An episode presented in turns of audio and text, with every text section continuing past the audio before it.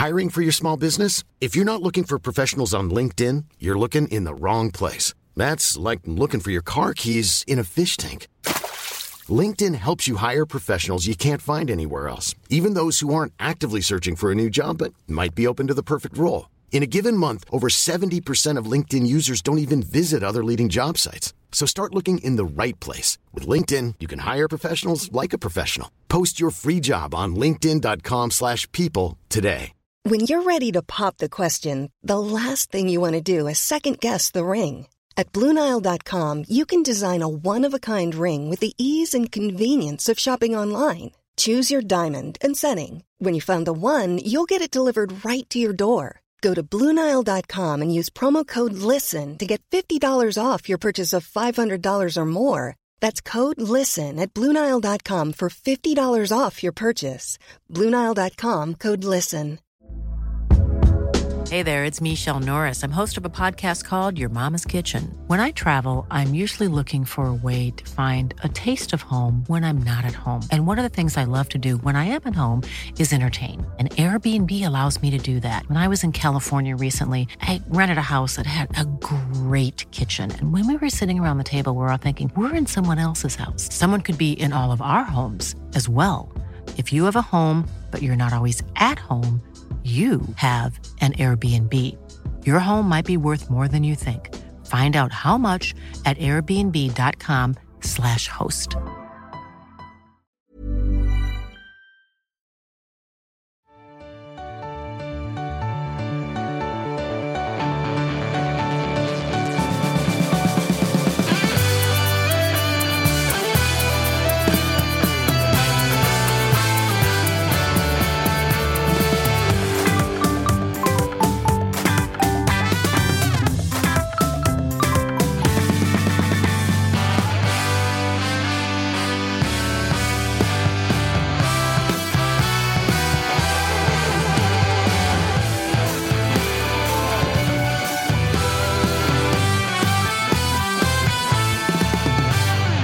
Vi här och det är fredag och det är en jävla härlig stämning i den här studion. För vi öppnar upp ett nytt avsnitt av Toto-svenskan och eh, Spången. Ja. Annars? Tack så mycket Härligt. för frågan. Jag mår, jag mår kanon. Fredagskänslan är på topp. Är den det? Sulle i studion. Ja, Sulle har tydligen landat i Göteborg igen och då är jag och Kalle lite småhybris. Ja, är Men eh, du mår bra eller? Jag mår jättebra. Tack. Josip Ladan? Ja, Lika bra? jättebra. Eh, Superskönt eh, med, med helg och eh, jag går in i helgen med en ganska, ganska rolig tweet på, på mig och nu det här nya kriget mellan mig och Djurgårdssupportrarna i största allmänhet när jag hävdar att eh, Adegbenro eh, har eh, rejäl uppförsbacke. Eh, Och då var det någon av de stora Djurgårdskontona som twittrade ut en bild på mig dagen efter. eh, Ja, dagen då, var efter du, då var du inte fräsch. Nej, dagen efter guldet och eh, med, med mycket skämtsam ton och givetvis med glimten i ögat. Så att, eh, det uppmuntrar. Det är väl vädret, det gör sitt. Det är Kalles officiella Ja, vår är ju vänta, vi här. väntar lite med. Vi ska inte ropa Nej, ut någon. yes. Vi passar på att njuta av att idag Ja. är det sol i huvudstaden. Men än så länge så tar vi inte ut någon Så fint vår att, så fint att i Kalle, förskott. Kalle körde. Ja, jag sa ju det. Ja, för en månad sedan sa ja, du det. Här, ja, alltså, jag kan ju ropa ut nu att hörni, sommaren, den kommer. Ja, Den kommer där i juli. Ja, alltså, Eh, vi har Marcus Tapper här också. Hallå. Hur mår du? Jag mår bra. Eh, vi har ju haft ett litet genomgående tema de här åren på eh, liksom, IFK Norrköpings spelare. Att det händer inte så mycket, utan vi har bara bra namn. Och idag blev ju Bo, Tim, Rade, Tiger, Pritsa klar för IFK Norrköping. Så, att, eh, Så ja. så klart, det- klart det är svung in i helgen här borta. Han checkar ju väldigt många boxar också utav det Peking eh, ofta letar efter på transfermarknaden. Roligt namn.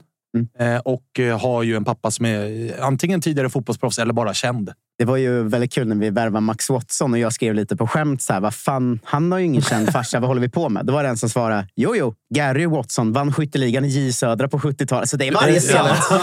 Varje fan helt jävla otroligt. Alltså.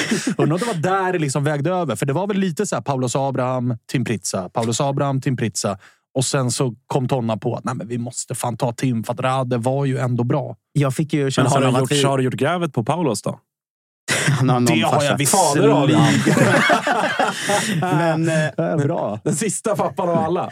men, jag, men jag gjorde ju faktiskt lite... Det, det var ju det som för första gången på många år fick mig att känna att vi drivs som en fotbollsklubb som har, gör någonting rätt igen. För jag, jag satt med en styrelsemedlem och poddade i veckan och då frågade jag hur nära Paulos var det, eller är det fortfarande? Och då var det ganska tydligt att nej, nej, den här, nu har vi en ny grej. Va? Vi har ett, en plan A och sen har vi en plan B fall plan A skulle spricka. Och jag sa, ah, det här låter, det låter som något en riktig fotbollsförening håller på med. Eh, så att det var nog samma som den här Luke Mares. Att, eh, Max Watson var plan A, Luke Mares plan B, Tim Pritza plan A, Paulus Abraham plan B. Då. Eh, så att jag tror aldrig det var särskilt nära. Eh, och om man kollar vart Paulus Abraham-ryktena kom. Nu ska man inte svartmåla folk till höger och vänster, men det finns ju eh, vissa tidningar som haft mer kanske placerade rykten än, eh, som, som man inte hundraprocentigt litar på alltid. Eh, Som det brukar vara. ja.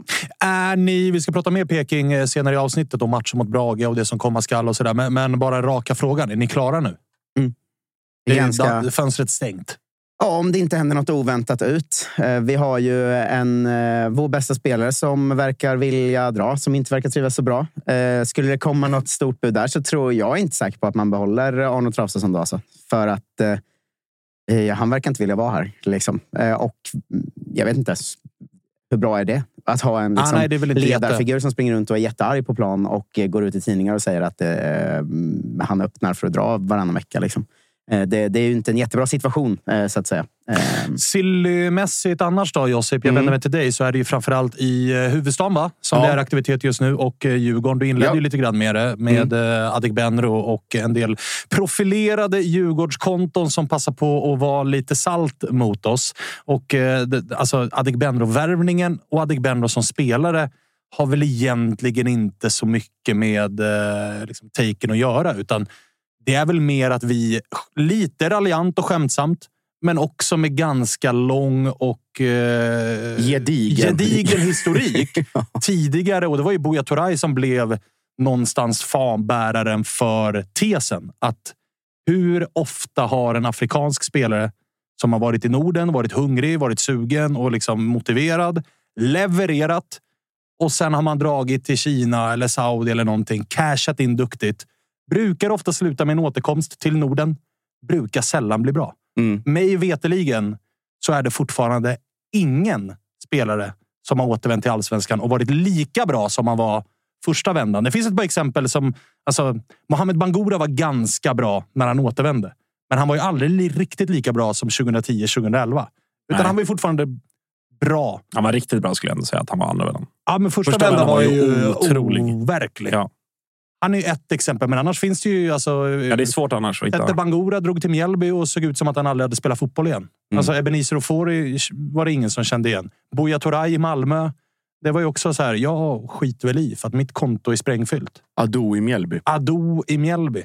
Om man ska dra lite... Ado i AIK var ju aldrig lika bra som Ado var i Malmö. Nej, nej. Inte Prime, nära. nej. Alltså Prime Ado i Malmö var ju något helt annat. Verkligen. Men om man ska dra en liten tröst i det här fallet är det att han gjorde faktiskt ändå ett ganska bra lån i Viking också. Alltså han gjorde fyra mål på elva matcher eller något sånt och de ville ju behålla honom. Eh, Så att han kommer ju inte... För han var ju helt totalt iskall i, i Kina. Liksom. Men det här lånet han har gjort i Norge är ändå... Det är liksom helt okej. Så att- Eh, Exakt, det är helt, helt okej. Så att det är annars... Alltså, bara av bråk och banteranledningar skulle man ju lätt kunna sitta och säga så här, han har inte gjort någonting sen han drog från IFK. Det är inte riktigt sant. Han har ett okej lån. Eh, sen tror inte jag supermycket på honom heller. Han, eh, han har ju inte... Kollar man över en hel karriär har han ju aldrig haft en sån säsong som han hade i IFK. Alltså, han har ju gjort tre, fyra, fem mål per säsong hela sin karriär. Sen hade han en explosionssäsong där han gjorde, vad gjorde han, 17 eller någonting.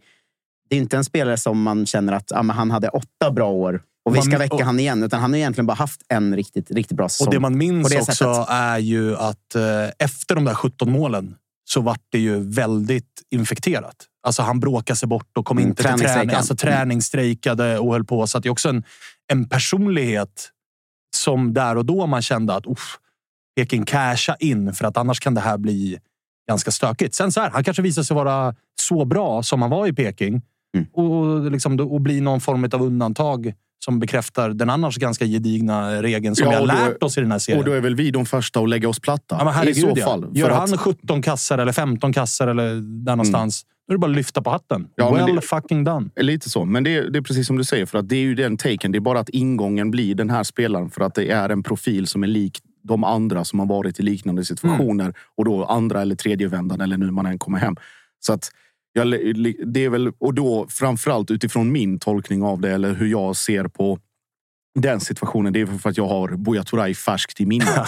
Så att det är väl ingen, ingen liksom eh, vetenskap att, att man går den vägen och tänker att det här är liksom, det är många boxar som är likadana och risken finns ju att det kan bli så igen. Blir det inte det, stor, stor respekt och, och hatten av till, till alla parter. Men mycket tyder på att det kan bli så. Alltså, så brukar det se ut. Det kan vi i alla fall konstatera. Ja. Sen behöver det inte bli så den här gången, men så Nej, brukar exakt. det se ut. Ja, men risken... Alltså, varje gång du värvar en spelare som du ska väcka upp igen. Det spelar ingen roll om den är 23 eller 29. Det är klart att det alltid finns en risk att spelaren inte väcks upp. Alltså, det, det måste man ha med sig. Sen så är det klart, Djurgårdarna om de värvar Adegbenro, det är klart de kommer tro på det och ska tro på det. Vad fan, han har en gång för tre år sedan gjort Slaktat serien. mål alltså. i Allsvenskan. Det är klart, klart att de måste tro på det.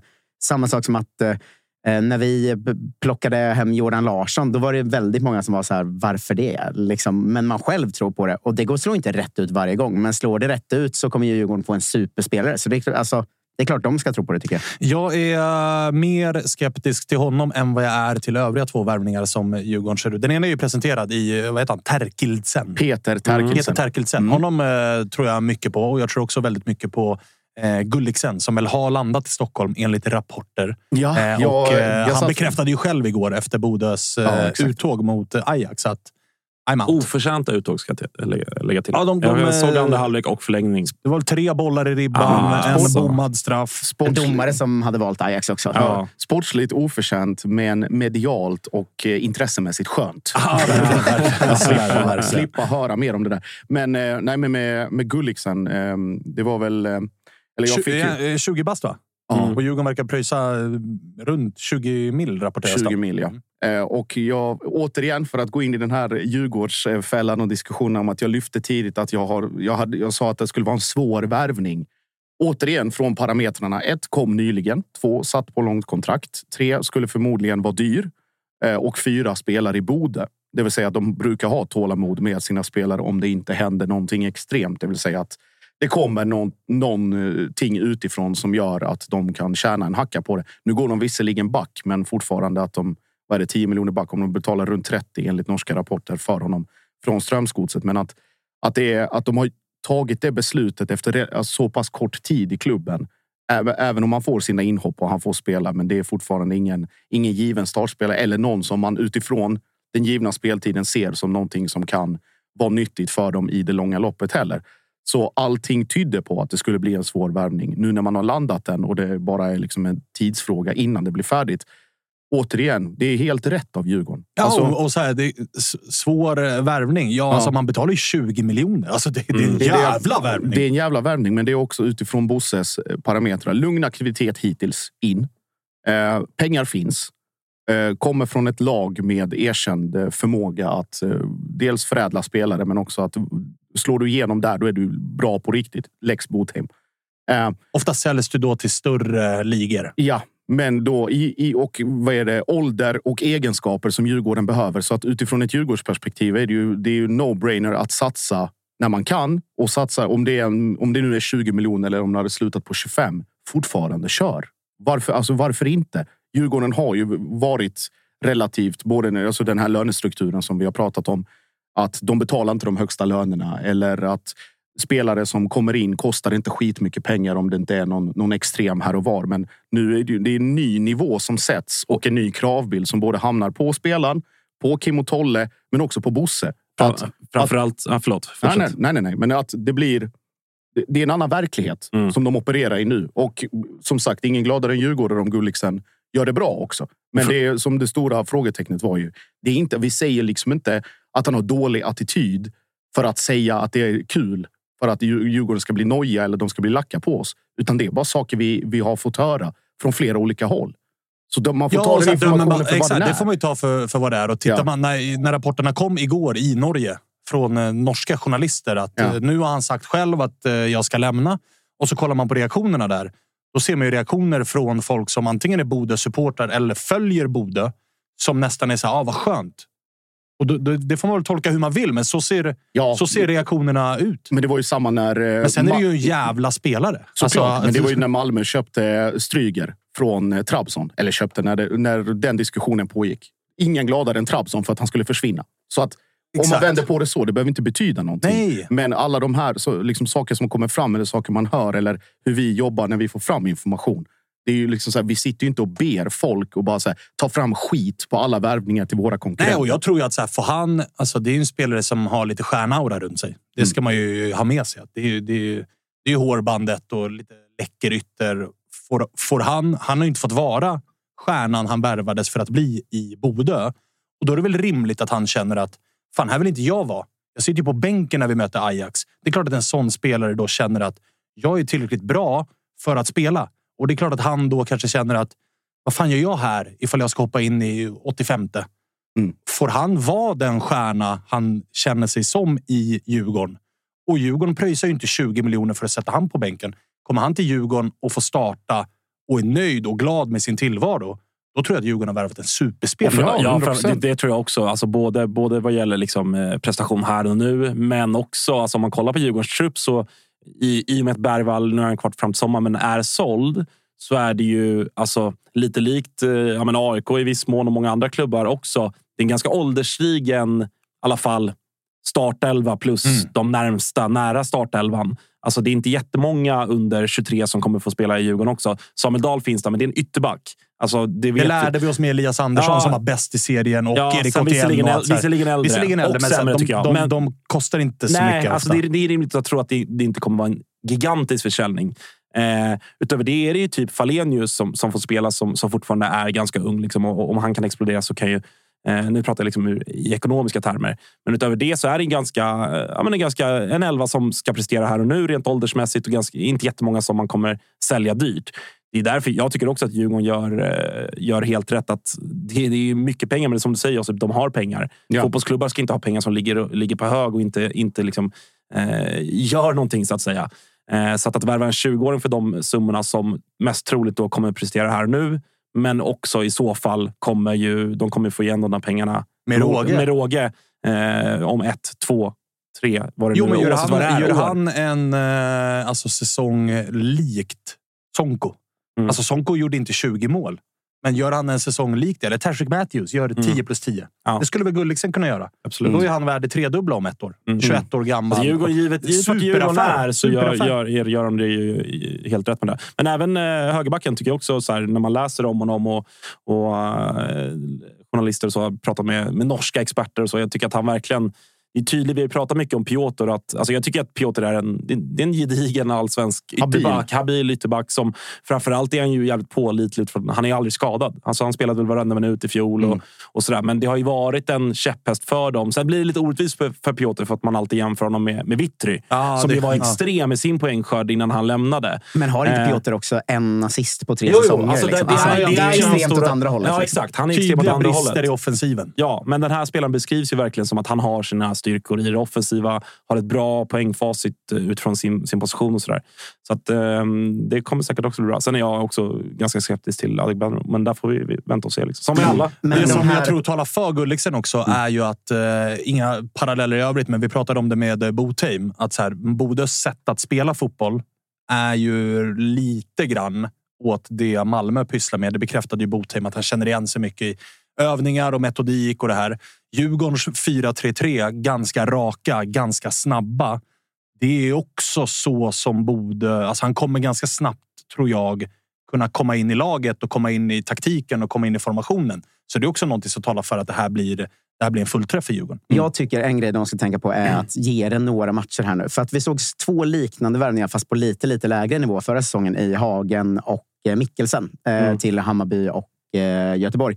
Och efter tre matcher så stå, står alla supportrar så här, vänta nu, varför är inte han bäst i ligan för? Och sen Hagen säljs på sommaren och Mikkelsen är out hela säsongen och nu börjar bli bra. Om den här Gulliksen har fem svaga matcher, ta det lite lugnt. Han kommer bli jätte... alltså, det här är en superbra spelare för, i allsvenska mått mätt och han är 20. Var inte stressade nu. Det här kommer bli bra, tror jag, djurgårdare. Eh, för att vi alla supportrar, vi är för... Alltså, fem matcher i, sen ger man ju upp. Liksom. Noterar också när jag tittar. Jag går in och kollar på Haugesund, för att den här Terkelsen har jag sämre koll på. Mm. De spelade ju träningsmatch och spöade Häcken med 4-2. Mm. Här på försäsongen. Då spelade han alltså höger ytter i 4-3-3. Mm. Så att det säger ju en del om att det finns ja, det offensiva offensiv. egenskaper som kanske och Piotr... Högerback har han gjort minst matcher på. Ja, han har gjort mycket mer central mittfältare och höger mitt, men Exakt. avslutade förra säsongen med åtta Precis. raka högerbacksmatcher. Precis, ja, det, det, talar väl för att man kanske har i sina Y-scout-verktyg och allt vad fan det är så har man väl kanske tagit en liksom vittry spider och mm. letat efter något liknande. För att det här nationalit eller så här, liga han kommer ifrån, poängskörd, egenskaper, roll på plan. Jag förstår ju att Djurgårdarna drar så här. Är det en ny Vittry vi har hittat här? För att mycket mm. påminner ju om det. Sen är ju inte tanken det, men det är inte heller dumt att ha en spelare som om på grund av skador eller avstängningar och annat. Han kommer ju kunna gå upp och spela typ högerytter och ha Piotr bakom. Alltså det, det, är en väldigt bra liksom pusselspelare på det sättet också. Om man nu kollar hans map på vart han används på plan så har han ju varit i princip överallt. Och det, det är ju aldrig dumt med en sån spelare. Liksom. Eh, vi eh, har inget eh, jättehett från Silly just nu. Vi kanske återkommer till det. För att Nej, vi ska det, här och nu prata om det som fick stora, stora rubriker i eh, går kväll. Nämligen eh, årsmötet på Stockholms fotbollsförbund. Va? Mm. Där eh, storklubbarna, och då pratar jag om de tre stora i den här staden, AIK, Djurgården, Bayern hade skickat in motioner om att Stockholms fotbollsförbund eh, skulle aktivt jobba mot införande utav VAR och så kom lilla Brommapojkarna och hade andra idéer och eh, dessutom med uttalanden från det här årsmötet som ju väcker känslor som det var ett tag sedan man kände. Mm. Det, var, det var väl när Östersund och AFC och sådana lag var uppe och snurrade i allsvenskan som man kände den här liksom, avskykänslan mot hur en klubb uttalar sig och pratar om föreningsdemokrati och annat. Ja, och att då på det dessutom att det är ett BP som från början var den som eh, de som lobbade för Reinfeldt gör ju att det är två eh, otroliga, liksom, otroligt stora grejer som... Eh, alltså alla tycker inte samma om det här, men som ja, vi, vi är väl ganska överens i den här studion. Men är, eh, går direkt det emot som, som jag och många av mig står för. Eh, och framför allt alltså det det stora är ju alltså hur, hur eh, BP med eh, Ola Danard, eh, Djurgården, eh, i spetsen eh, pratar om, ja, men som du säger, nu raljerar jag lite. Jag skojar lite. Nej. Eh, nej, men hur, hur han pratar om föreningsdemokrati. Det där var onödigt av dig. Men alltså, det är också lite kul. Ja, du lite får gärna kul, ta lite mentions. Det är lugnt. Nej, men, alltså, men just det här citatet är ju det är omöjligt att inte fastna i. Att, så här, men är vi säkra på att det här inte bara är något som medlemmarna tycker? Men det är inte va, första gången nej, den typen det? av pampar liksom går ut och pratar som att jo, men det här är något några jävla högljudda medlemmar på ett årsmöte har pratat om. Skillnaden att han säger inte några högljudda medlemmar. Han säger det här är något som bara medlemmarna vill. Vadå bara medlemmarna? Det, det, det är vi som äger de här föreningarna. Fattar du inte men, det? Men det, det här, Gubbjävel alltså. alltså. Man kan raljera hur mycket som helst om det, men det är ju som att säga att så här, varför ska de här politikerna få bestämma? Det är ju bara något folket har valt. Ja, ja, alltså, ja, alltså det, är, det, är, det, är, det är en skrämmande syn på demokrati. Ja, men förstår han inte hur en demokrati funkar? Men för förut, jag, först, alltså jag har hört tusen gånger folk säga att så här, aha, det här är några högljudda medlemmar på ett årsmöte på ett raljerande sätt. Men han tar det till nästa steg när han säger det här är bara medlemmarna. Det, ja, men, det kan han ju inte säga. Nej, det är medlemmarna ni, som bestämmer. Ni, ni i styrelsen står ju inte bakom det här. Vad spelar det för roll? Ja, han, alltså, vad spelar det jag, för tror, jag tror att problemet är att när man är verksam i en klubb som BP som inte har Exakt. engagerade supportrar och medlemmar på det sättet. De, jag tror, läste någonstans de hade 33, 33 pers på, 33 pers på förra årsmötet. Alltså det fin, där är det liksom en styrelse. Styrelsen bestämmer över sig själv. Alltså de, de föreslår säkert sig själva också. Alltså det finns inte eh, Eh, ett externt engagemang. Det finns inte ex, externa förslag. Det finns inte det från medlemmarna i BP. Vilket så här, jag, jag har respekt för att liksom alla klubbar är inte på, på våra klubbars nivå eller liksom sådär rent engagemangsmässigt. Det, det är fine. Men, och det har, det har gjort att Ola Danard har, han har inte förstått hur svensk fotboll är uppbyggd. Nej, han, förstår inte, han förstår inte liksom gången. Nej, nej, han, han pratar om medlemmar på det sättet. Han har inte fattat att medlemmarna är ju högst upp. Men mm. det är, alltså så här, utifrån hans perspektiv, var, varför ska han bry sig? Det är det han inte gör. För att han, är så här, han, han förstår gången. Jag är otroligt medveten, eller så här, otroligt övertygad om att Ola Danhard kan eh, röstningsprocesser och motioner och årsmöten och stadgar och allt det här i, i lillfingret. Han kan det här utan till. Det är bara att han använder den positionen han har och har skaffat sig i en klubb där medlemsengagemanget är extremt lågt och gör det utifrån någon, jag vet inte, personlig eller Mm. karriäristisk agenda. Att jag, jag har ingenting att bry mig om vad medlemmar tycker för att det finns inga medlemmar här. Nej. Hade Ola Danhard suttit i vilken annan klubb som helst, AIK, Djurgården, Bayern. Han är, det där, ett, han hade aldrig sagt det han sa om Robert Falk. Det vill säga det här att, ja men det här är ju inte, hur vet jag att du står bakom det här? För att- vad, vad spelar det för roll? Nej, men exakt, Ola? exakt för Det är att han- skitsamma vad han- Robert Falk har för personlig åsikt om Mm. VAR. Han är inte där för att föra sin talan. Han är Och där där- för att föra sin klubbs Och då talan. kommer jag tillbaka till det jag pratade om nu. För att han är inte intresserad av vad medlemmar tycker eller någonting sånt. För att när han pratar med Robert Falk så pratar han också med någon som är ordförande i en eh, allsvensk elitförening. Och han tänker att jag, Ola Danhard, res- resonerar på ett visst sätt. Varför gör inte du, Robert Falk, likadant? Mm. För att det är, liksom, det är svårt att ta in. Men han vill inte ta in det för att han har inget intresse av det. Och då kan han uttrycka sig som han gör. Och vem ska, tror, du, tror du Ola Danhard har haft det jobbigt idag? Nej. Nej. Det Jo, har men har ringt. ni sett? eh, Det har kommit eh, nya citat Ja. från Ola. Okej, Mhm. till och med. Ja, kör. Eh, enligt Danard har BP inte haft uppe VAR-frågan på något årsmöte. Ingen har väckt den frågan och då säger Ola så här. Nej, våra medlemmar är lydiga. Alltså det här Sen är, fortsätter det. Danard säger det med glimten i ögat, skraft, skrattar efteråt och lägger till. Nej, men de följer styrelsen. Exakt. Men det är ju hela det, det, poängen det, det här. jag menar. Att de har en styrelse som styr allting och det finns inga medlemmar som har några åsikter om någonting hur de styr. Nej, och där, det, BP är pampstyrt. Ja. Punkt. Ja, Exakt. det som Jossi pratar om, att så här, ja, men han vet hur motioner funkar och sånt. Det- Vet han det? Alltså, jag kollade in deras senaste två årsmöten. I år har de inga motioner uppe. Eh, Förra årsmötet hade de en motion uppe som handlade om att eh, BP skulle ha namn på matchtröjor istället för reklam överallt. Och då är svaret liksom, styrelsen yrkar att motionen eh, är besvarad och avslås för vi måste ha sponsintäkter där. Och sen på själva årsmötet så är det bara någon som säger, är ni med på att vi bara skiter i den här? Och de säger ja, ja. Eh, Och jag menar, alltså, de Men- fungerar ju inte så som nej, våra klubbar gör och därför fattar de ju inte. Liksom. Du, har ju, du har en poäng där, men jag tror så här, om man ska en uppmaning. Jag tror det är rätt många som är medlemmar i BP. Alltså det är många som har barn som spelar BP och sånt där som är medlemmar i klubben. Gå på årsmötet, ni, för att folk höll på så här, nu ska jag bli medlem, bla bla. Skit i det där, men vi har nog rätt många som är medlemmar i BP som inte går på årsmötena, som inte fattat att det här är liksom en demokratisk process. Gå på årsmötet i år och berätta vad ni tycker och säg så här, hallå, vi kanske ska börja skötas som en förening, inte som Ola Danhards lilla liksom leksak här. Varför jag tror att Ola Danhard är medveten, som jag pratar om, att han vet exakt hur den här gången är. Det är Han har ju varit i Djurgården, så han ett vet varit ju... i Djurgården, numera i BP där han får göra precis som han vill. Och hans, hans ambitioner karriäristiskt är mycket högre än så. För att om han följer och är emot vad supportrar till de stora klubbarna säger, det betyder att du går i linje med SVFF. Och ju närmare du kommer dem i dina beslut och i ditt genomförande, absolut. desto närmare kommer du en en plats poäng. i de fina salongerna. Så är det. Så att, Och om- Han är karriärist här. och han är superkarriärist. Och det blir, blir, du, blir någon av oss förvånad om Ola Danhard sitter i någon förbundsstyrelse Nej, två absolut nej. Det är det jag menar. BP är också ett sånt steg. Alltså, Ja, det är ett steg rakt in i förbundet. Han har varit med länge och sådär. Och, och, och någonstans så... så alltså, det återkommer ju till grundproblematiken i hur den här liksom beslutsgången ser ut. Att i varje distrikt så ska samtliga klubbar... Och, och så här, ja, det går väl att argumentera för att ja, men det om något är väl demokratiskt. Jo, okej. Men gr- grundproblematiken är ju varför ska Stocksund och nu, nu höll jag på att kasta in BP som visserligen har ett A-lag på elitnivå och så. Men varför ska klubbar som aldrig kommer att påverkas av ett eventuellt införande av VAR och de, om de medlemmar som framförallt, det är det som är huvudargumentet, att vi medlemmar, supportrar, det är vi som känner att vi kommer drabbas av skiten.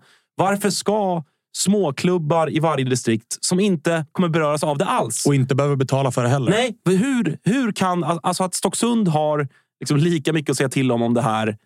Och, och, och, för det är också det, de kommer såklart gå på en styrelseslinje, för de bryr sig inte. De, vi spelar division 5. Vad spelar det för roll för oss? Det är bara att köra. Kör på styrelsens linje. Alltså, det, på ett sätt är ju det här, om man, skulle, om man ska jämföra så är det ju som att alla klubbar i elitfotboll skulle ha rätt att rösta på AIKs årsmöte. Eller, alltså, Ja, men det är så helt sinnessjukt. Ja, jag tycker eh, Alltså, det man läste från årsmötet ifrån, eh, det var väl både Linus Pettersson var från Expressen Mm. som skrev om det och eh, Malena Johansson från DN som var på plats där de citaten man fick till sig, nu, nu fick man ju inte ordagrant hela alla diskussioner, men jag gissar att både Linus och Malena tog upp eh, de väsentliga grejerna. Där var ju alltså hatten av till Mattias Fri som ju är ordförande i Bayern som verkligen tryckte på att så här, elitföreningarna som drabbas av detta vill inte ha det. Medlemmarna till eh, de här föreningarna vill inte ha det. Vi som ska betala för det vill inte ha det.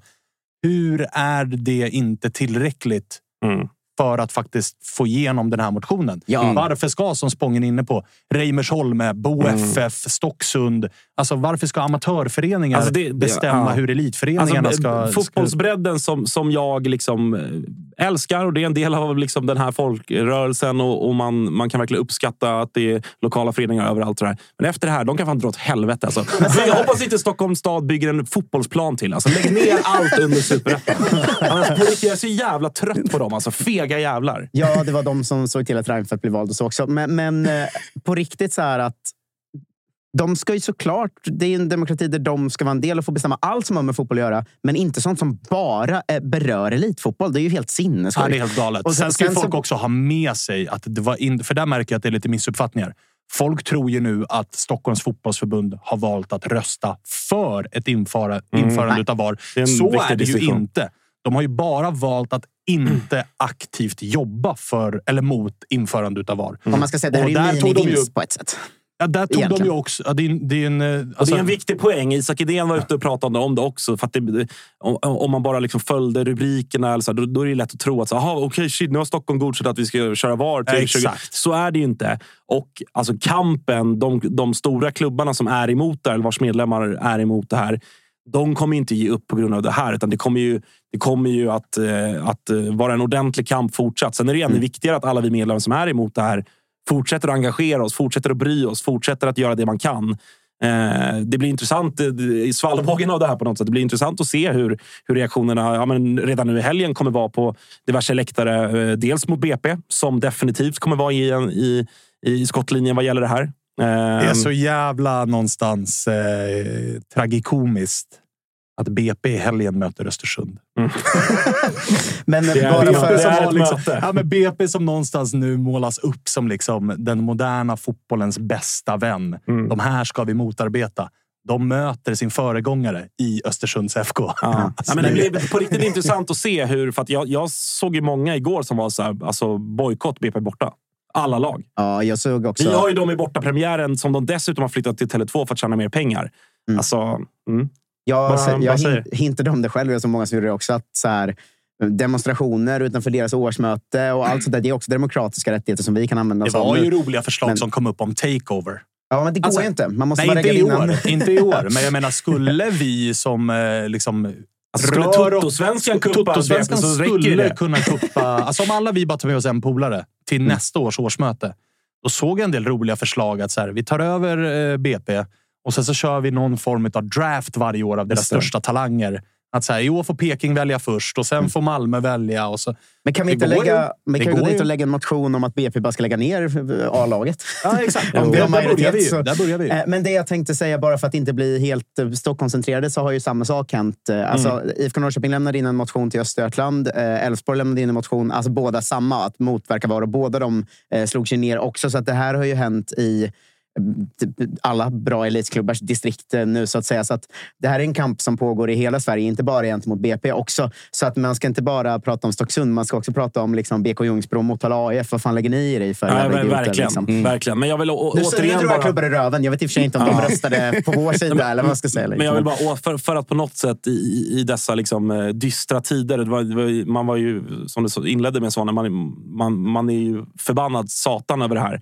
Eh, men det är en kamp som inte är förlorad. Och, och jag menar, det går att vinna fotbollspolitiska strider trots liksom, eh, majoritetsbeslut emot den. Alltså det, det, det pågår, har pågått en, eh, en situation i Tyskland där det har varit Löst. Ja, där det har varit enorma protester från alla elitklubbar mot. Eh, att man ska ta in Väldigt, investeringar och för eh, 51 regeln Där det var väldigt, väldigt innovativa tyskarna. Ja, alltså, tillsammans med Frankrike kanske världens bästa folk på att protestera. Alltså, Jo, men. Frankrike är mer, Frankrike är mer Frankrike är mer aggressivt. Där är det så här, okej, ni vill göra Ut något vi inte tycker om. Vi fysiskt. slår sönder allt. Ja. Ja. Medan tyskarna skickar in radiostyrda bilar Ja. med rökbomber på något sån här radiostyrt flygplan som ska in och Tennis, härja. tennisbollar eller vad... Låsa fast... eh, Hamburg, ja. Hamburg, Hannover låste de ju fast eh, lås i målen. Ja. Där, eh, kodlås, där ju koden var 50 01. 01 liksom.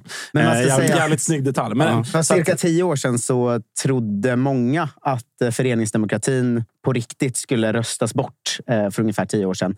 Och den striden vann supportrarna till slut också. Och det här, nu, nu, nu kan det se polisnoterna, Men det- alltså, det kan se- ståplatsreducering. Det har funnits många sådana Men det kan se kamper. mörkt ut vissa dagar, men pamparna fattar aldrig vilken kraft de går upp Exakt, emot. Och exakt. även denna kan och ska vi vinna, Exakt. om vi säger så. Bra. Vi ska ringa till Enes och prata lite grann om IFK Värnamo nu. Jag gissar att det här är ett ämne som vi tyvärr kommer att återkomma till. Förhoppningsvis med gladare tongångar eh, framöver. För det här betyder som Spången är inne på bara att vi får organisera oss ännu mer. Engagera oss eh, ännu mer i frågor som vi tycker är viktiga. Till helgen väntar dock eh, också viktiga saker, nämligen Svenska Cupen. Ni vet att ni ser den på TV4 Play. Eh, La Liga, Serie A, Champions League trummar ju på. Första omgången av åttondelsfinalen är redan spelad. Så att skaffa er ett TV4 Play-abonnemang pronto så missar ni ingenting. 2,99 gäller fortsatt. Vi har länkar i avsnittsbeskrivning och via våra sociala medier. Så lös det omgående. Det ska man verkligen göra. Dessutom, fredag betyder ju att eh, andelar etc. är ute på atg.se som är med och gör eh, Toto Svenska möjlig. Dessutom, ja, jag ska bara dra här Tapper. Eh, trippen som är för helgen. Vi har ett par långtidstripplar. Det kan ju du gå in på lite mer senare kanske. Men vi har trippen bara för helgen då, eh, som vi har knåpat ihop tillsammans. Där tror vi att Elfsborg vinner med två bollar mot eh, ÖIS. Vi tror att Norrköping får lite revansch och slår Utsikten. Dessutom så tror vi att Kalmar FF slår Örebro borta. Eh, den här trippen ger 5,70 ungefär. Kan man gå in och rygga om man är över 18 och inte har problem med spel? För då är det stödlinjen.se.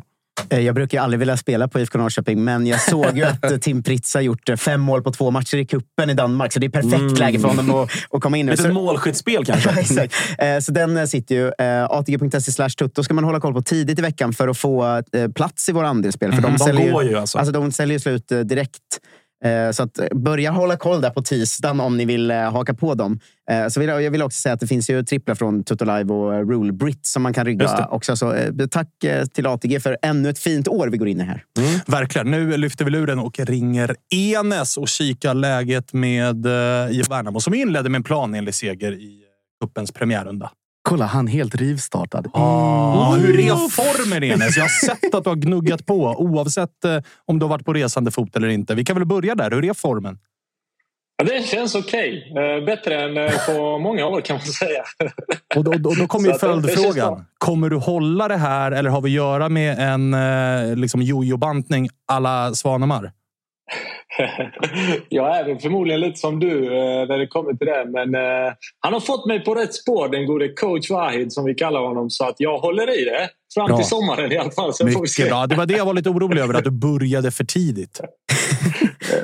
Det finns eh, något i det. Men än så länge klarar jag mig. Vi får väl se vad som händer när fotbollen börjar kasta in en i sin torktumlare. På goda resultat, dåliga resultat. Sånt kan snabbt förändra den världen. Hur mycket har du hållit dig från att fuska? För att när jag kör sådana där program så blir det ju ofta att jag så... Ah, jag är ändå sugen på två öl nu.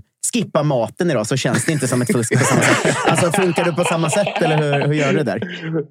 Jag är faktiskt eh, all in på alla frontetapper. Jag är eh, verkligen all in på chips och bärs och allt annat när jag, eh, 95 procent av tiden. Men jag bestämmer mig för de här 5 procenten att nu ska jag ta tag i livet. Då, då är jag faktiskt eh, förvånansvärt eh, disciplinerad. Jag chockar mig själv där i positiv bemärkelse. Så jag har faktiskt inte gjort det. Inte ens när jag var i Spanien med laget eller Gambia eh, på lite scoutingtripp där så lyckades jag hålla mig. Så, men det var en utmaning. Det, det är fan starkt. Alltså, hatten av. Du, på tal om torktumlaren som man kastas in i. Då. Tävlingssäsongen har ju börjat. Ni började med en planenlig seger mot eh, Trelleborg. För oss som inte såg 90 minuter av den matchen, hur såg ni ut? Ja, vi såg väl ut eh, ungefär så som ni är vana att se oss, eh, skulle jag påstå. Jag tror så här att i, i kuppen levererar du hyfsade prestationer och kommer undan med segrar som är det räcker att du vinner med ett halvt noll och håller harmoni så är du på en bra plats. Nu är inte jag för att vinna en halv, med halv noll, jag är mer för att vinna med 4-3. Eh, men så länge du håller dig eh, skandalfri och levererar fina prestationer så vill jag tro att du är på en bra plats. Och det var väl lite fallet för oss.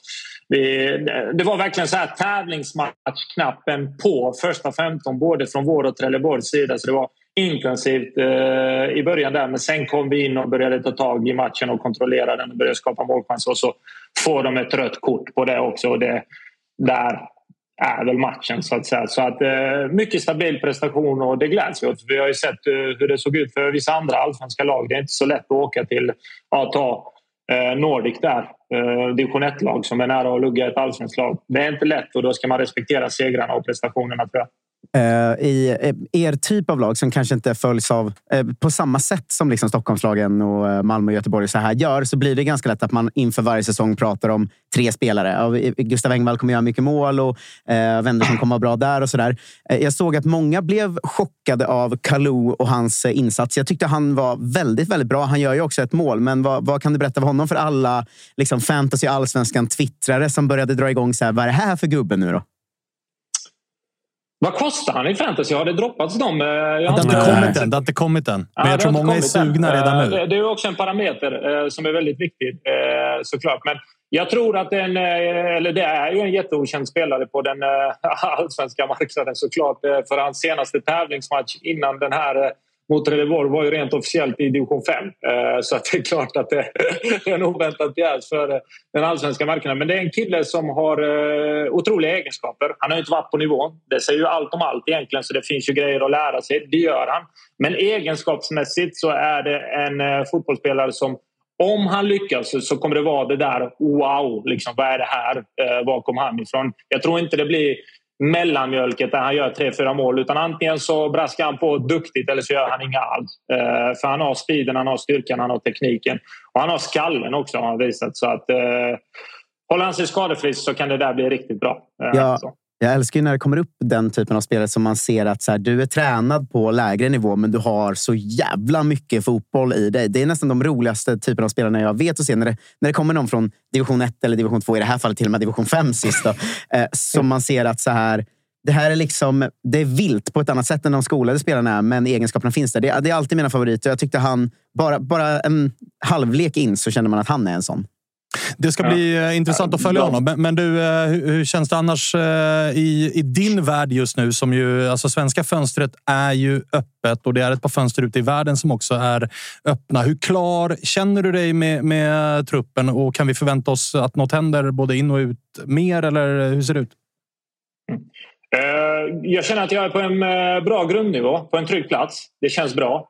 Skulle allsvenskan börja imorgon så hade inte jag känt mig orolig för att den börjar imorgon. Eh, men sen eh, brukar jag vara väldigt tydlig och ärlig i det. Eh, att vi, för en vecka sedan här så stod jag sa att vi skulle ta in tre spelare. Nu har Johan Rapp kommit in. Förutsatt då att inget kommer out och så vidare. Och det innebär väl att vi ska ta in två till. Så det är väl status. Vi kommer att ta in två till och det är killar som ska kunna göra IFK Värnamo bättre per omgående i sådana fall. Sen kommer det också hända lite. Vi kommer släppa en av våra målvakter. Det kommer komma idag. Och då kommer vi givetvis fylla den positionen. Så lite sådana grejer kommer ju hända och det kan ju också... ett långt fönster som säger någon kanske märker av i kupperna. Jag får inte riktigt det förtroendet. Då kanske någon lämnar som vi tar in. Men annars är utgångsläget att vi kommer ta in två spelare till och det är spelare som ska komma in och göra en stark trupp eh, redan bättre. Och det känns väldigt stabilt och det känns ju att vi har eh, superbra koll på vilka de är och vi jobbar på det. Sen om man lyckas lösa det eller inte, det får ju framtiden utvisa I så fall får man gå på plan B, eventuellt plan C om man ska uttrycka sig så. Men det känns, eh, det känns jättebra. Vad, eh, eller kan du berätta vilka lagdelar vi har att göra med på de här två gubbarna som ska in? Vart behöver ni fylla på? Eh, en av dem kommer definitivt eh, vara på... Det kommer vara en dribbler. Eh, en ytterforward. Eh, vi, vi släppte ju en till till Kina där. Och eh, vi har ju haft eh, en plan på vem vi ska ersätta det med. Eh, och så kommer det bli, skulle jag påstå. Så en kommer vara en sån. Och sen Förmodligen eh, så kommer det vara i och med att vi är till numerären få. Eh, jag känner mig jättetrygg i de försvarsspelarna vi har. De har levererat superbra prestationer än så länge. Sen är det inte jättestort empiriskt underlag utifrån de här fyra matcherna vi har spelat men de har varit fantastiska i de matcherna. Så vi känner oss trygga med dem. Men vi är få till numerären och därav kommer vi förmodligen plocka in fler försvarare. Och sen då beroende på vad som händer så kan det bli någon X-faktor-kille eh, framåt också. Då. X-faktorerna finns ofta hos ytterspelare så det är inte omöjligt att det blir en till sån eh, om det nu blir en tredje. Nu sitter eh, Josip Ladan och gnuggar knölarna och tänker så det knakar. Vad kan det här vara? Men du ska få gräva på ditt håll, Josip. Ja. Eh, jag tänkte vända mig till just det du var inne på. Albion Ademi som ju till slut lämnade för Kina. Kan du berätta lite om processen kring det? För vi har ju pratat med dig tidigare och just det ämnet. Att så här, ni har varit bra på att få fram spelare. Det är spelare som har kommit till er från lägre nivå, som har slagit igenom. Men det har också varit med Antonsson och Magashi och liknande, att de också har lämnat utan att Värnamo har fått särskilt mycket pengar. Här gör ni faktiskt en, en riktigt eh, bra affär rakt igenom från start till mål. Men berätta om, om eh, processen kring, kring Ademi.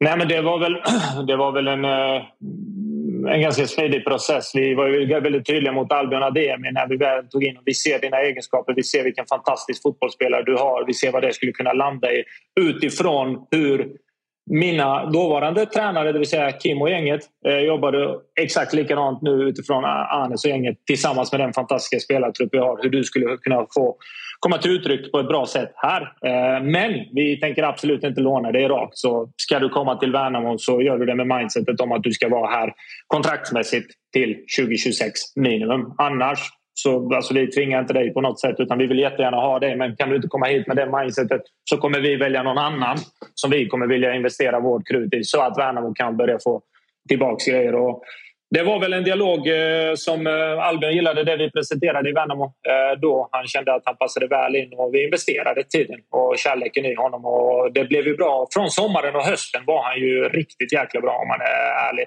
Våren var han okej, okay, men på, från sommaren och framåt var han brutal och då var det ganska enkelt eh, löst att utnyttja den optionen med en medvetenhet också om att det här förmodligen blir en försäljning eh, eh, i januari redan. Det var planen också. Och worst case scenario hade varit att han är kvar och att vi har en fantastisk fotbollsspelare så vi hade inte mycket att förlora i den. Så på det viset gick det till. Men fullt medvetet att det skulle bli en försäljning redan där.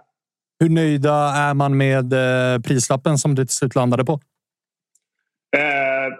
Sett till... Eh, herregud, man, man, måste ha med sig att vi i Värnamo, vi kommer ju... Det var inte länge sedan vi, vi kom från division 1 rätt upp i allsvenskan. Hade inga kontrakt på våra spelare och så vidare. Och så gör du, eh, ja, utan att gå in på siffror, men det blir en hög eh, return on investment eh, rent procentuellt där och det är klart att vi är nöjda med det. Och det är det jag tror att, jag tror, om jag pratar superärligt och väldigt transparent, jag tror att Värnamo är på någon form av eh, vägvisare här. Vi har varit väldigt stabila i allsvenskan. Vi är väldigt stolta utifrån hur vi har spelat fotboll och det kommer vi fortsätta göra.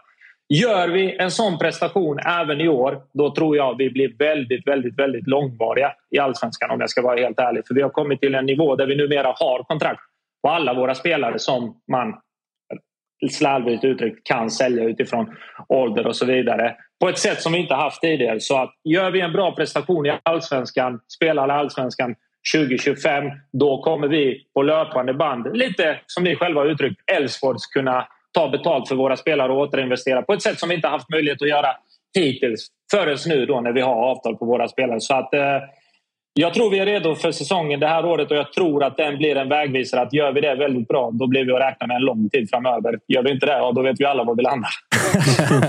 ja, men då har ni i alla fall kontrakt på gubbarna.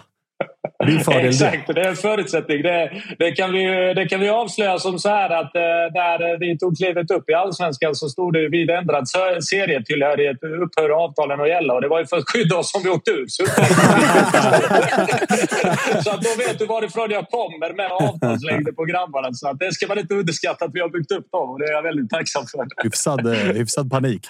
Men du, eh, vi har ju pratat om en spelare förut i form av Abdusalam Magashi som ju nu gick till Kalmar istället. Det var var ju många som liksom rent spekulativt tänkte att eh, det blir väl en återkomst till, eh, till Värnamo. Var ni där eller var ni inte där? Eller vad tänkte ni kring eh, Magashi? Eh, vi var ju faktiskt aldrig där eh, i något skarpt läge eh, av anledning att eh, vi har väldigt mycket centrala mittfältare. Vi har väldigt mycket centrala mittfältare som vi tycker är bra och, som vi tror väldigt mycket på. Eh, så vi var aldrig på något sätt i skarpt läge. Däremot ställde vi givetvis frågan för att veta att när vi har fått våra saker hundraprocentigt på plats då kanske det finns lite utrymme. Då kan man ju överväga en fantastisk person, en kille som är en otroligt bra fotbollsspelare som man vet hade fungerat i Värnamo. Men där var vi inte och där var absolut inte han själv utifrån eh, det hans agent sa. Han uppskattar Värnamo jättemycket och är tacksam för den tiden. Men han ville göra något annat. Så det var en väldigt enkel eh, dialog att släcka eh, med full respekt för varandra. Så det är en fin kille. Jag hoppas att han, han hamnar på en fin plats där han trivs bra. För det, jag tycker inte man behandlar han så som han förtjänar i AIK. Han var ju ändå AIKs bästa spelare på våren utifrån den situation som var där. Så det var det. Men jag tycker att han var ändå bäst och plötsligt sitta helt utanför. Det kände väl jag utanför att det var lite märkligt. Du, eh, på tal om eh, Silly då. Det har varit mycket snack med spelare in och spelare ut och tränare in och tränare ut och så kan det ju vara. Men nu eh, senaste veckorna här så har det också börjat, börjat rapporteras lite rykten kring, kring Enes på roll i Bayern som är vakant, som är Head of Football, va? Mm -hmm. tror jag den heter. Officiellt där Bayern ska hitta någon och inte har hittat någon. Och med, liksom, det, det... Du sitter och ler, Spånge! Du sitter och ler genom hela frågan. Jag satt och granskade det och jag, jag, skulle precis, jag skulle precis berömma ditt pokerface, men då såg jag hur det började spricka i mungipan. Du nämnde pokerfacet i förra och jag ser hur jag sitter och flinar. Kameran är ju riktad mot honom. Ah, sorry. Kör. sorry. Kör. Vad, vad, nej, men kör, kör själv. Vad har vi för kommentarer kring de rykten som har blossat upp kring, kring ditt eget namn? Eh, kommentarerna är väl att jag är... Är det någon som ser mig eh, och tycker att jag gör ett bra jobb så är jag oerhört glad för det och otroligt tacksam eh, för det. Är det då någon i, i Hammarby som är en eh, stor uh, klubb och anrik klubb i svensk fotboll så det är klart att för en kille som mig som satt och rattade Grimslöv i division 4 2018 så är det såklart uh, ett väldigt stort kvitto på att man har gjort uh, bra saker längs vägen. Så att oavsett vem det är eller vilken person som identifierar och tycker att jag är bra, bra jobb så är jag väldigt tacksam gentemot den personen och tackar väl för, för det berömmet då om jag säger så. Så det, det ser jag väl på den frågan. Eh, innan du, eh, liksom, det blir konkret så ska du veta att det, det vanliga, men jag vet inte om du har koll på det, att det är väldigt dålig kebabsås här jämfört med i Värnamo. Nej, faktiskt inte, faktiskt inte koll på det. Men om ni kommer ihåg Kims kväll där på Södra Teatern så har vi hyfsat koll på det. För han drog ju en liten fuling när han var med här och la den på mig som att jag visade vägen till det. så, så grillade han lite på den nästa gång. Han var inte riktigt ärlig om det. Men eh, jag har inte koll på kebabsåsen. Jag har koll på, på det där uppe om eh, jag någon gång i, i framtiden skulle hamna där av någon anledning. Ja, det låter inte som att dörren är tvärstängd i alla fall. Det, det, det kan jag inte påstå.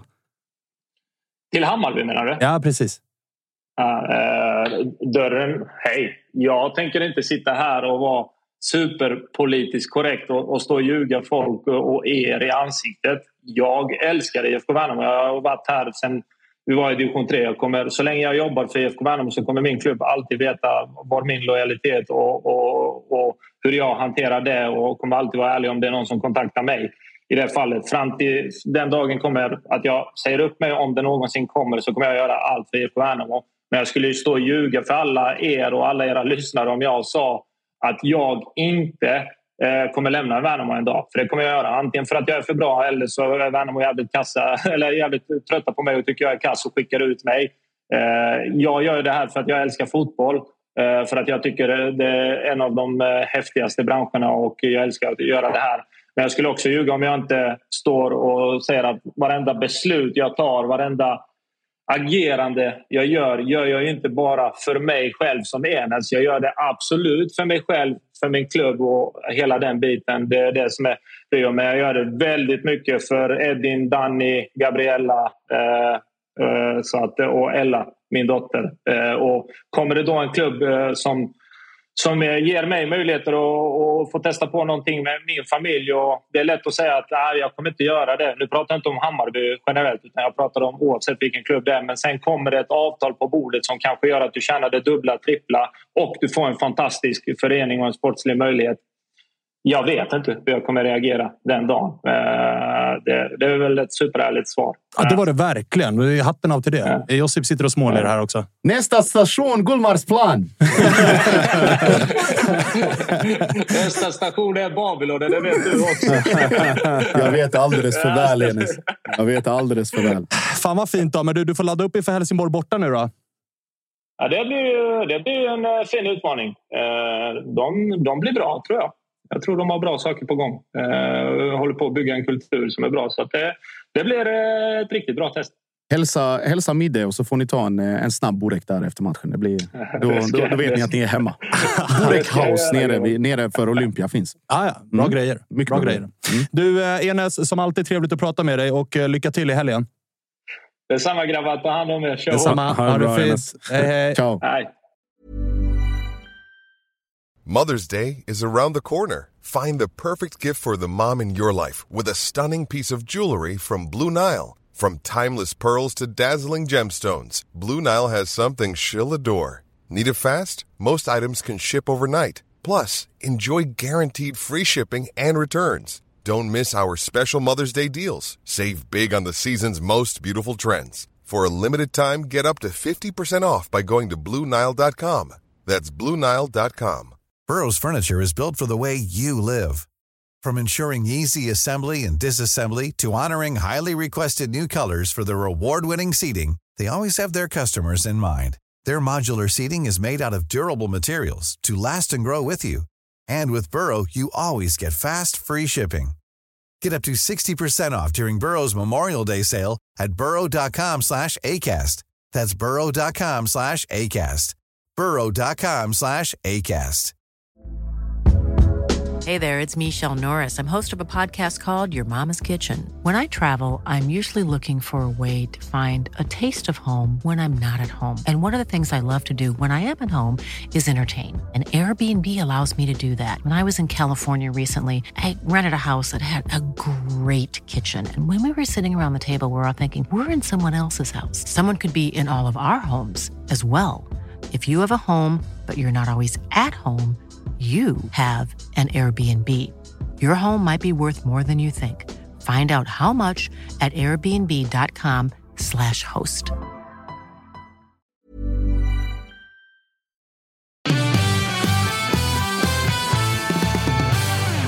Varmt välkommen till Hammarby Fotboll.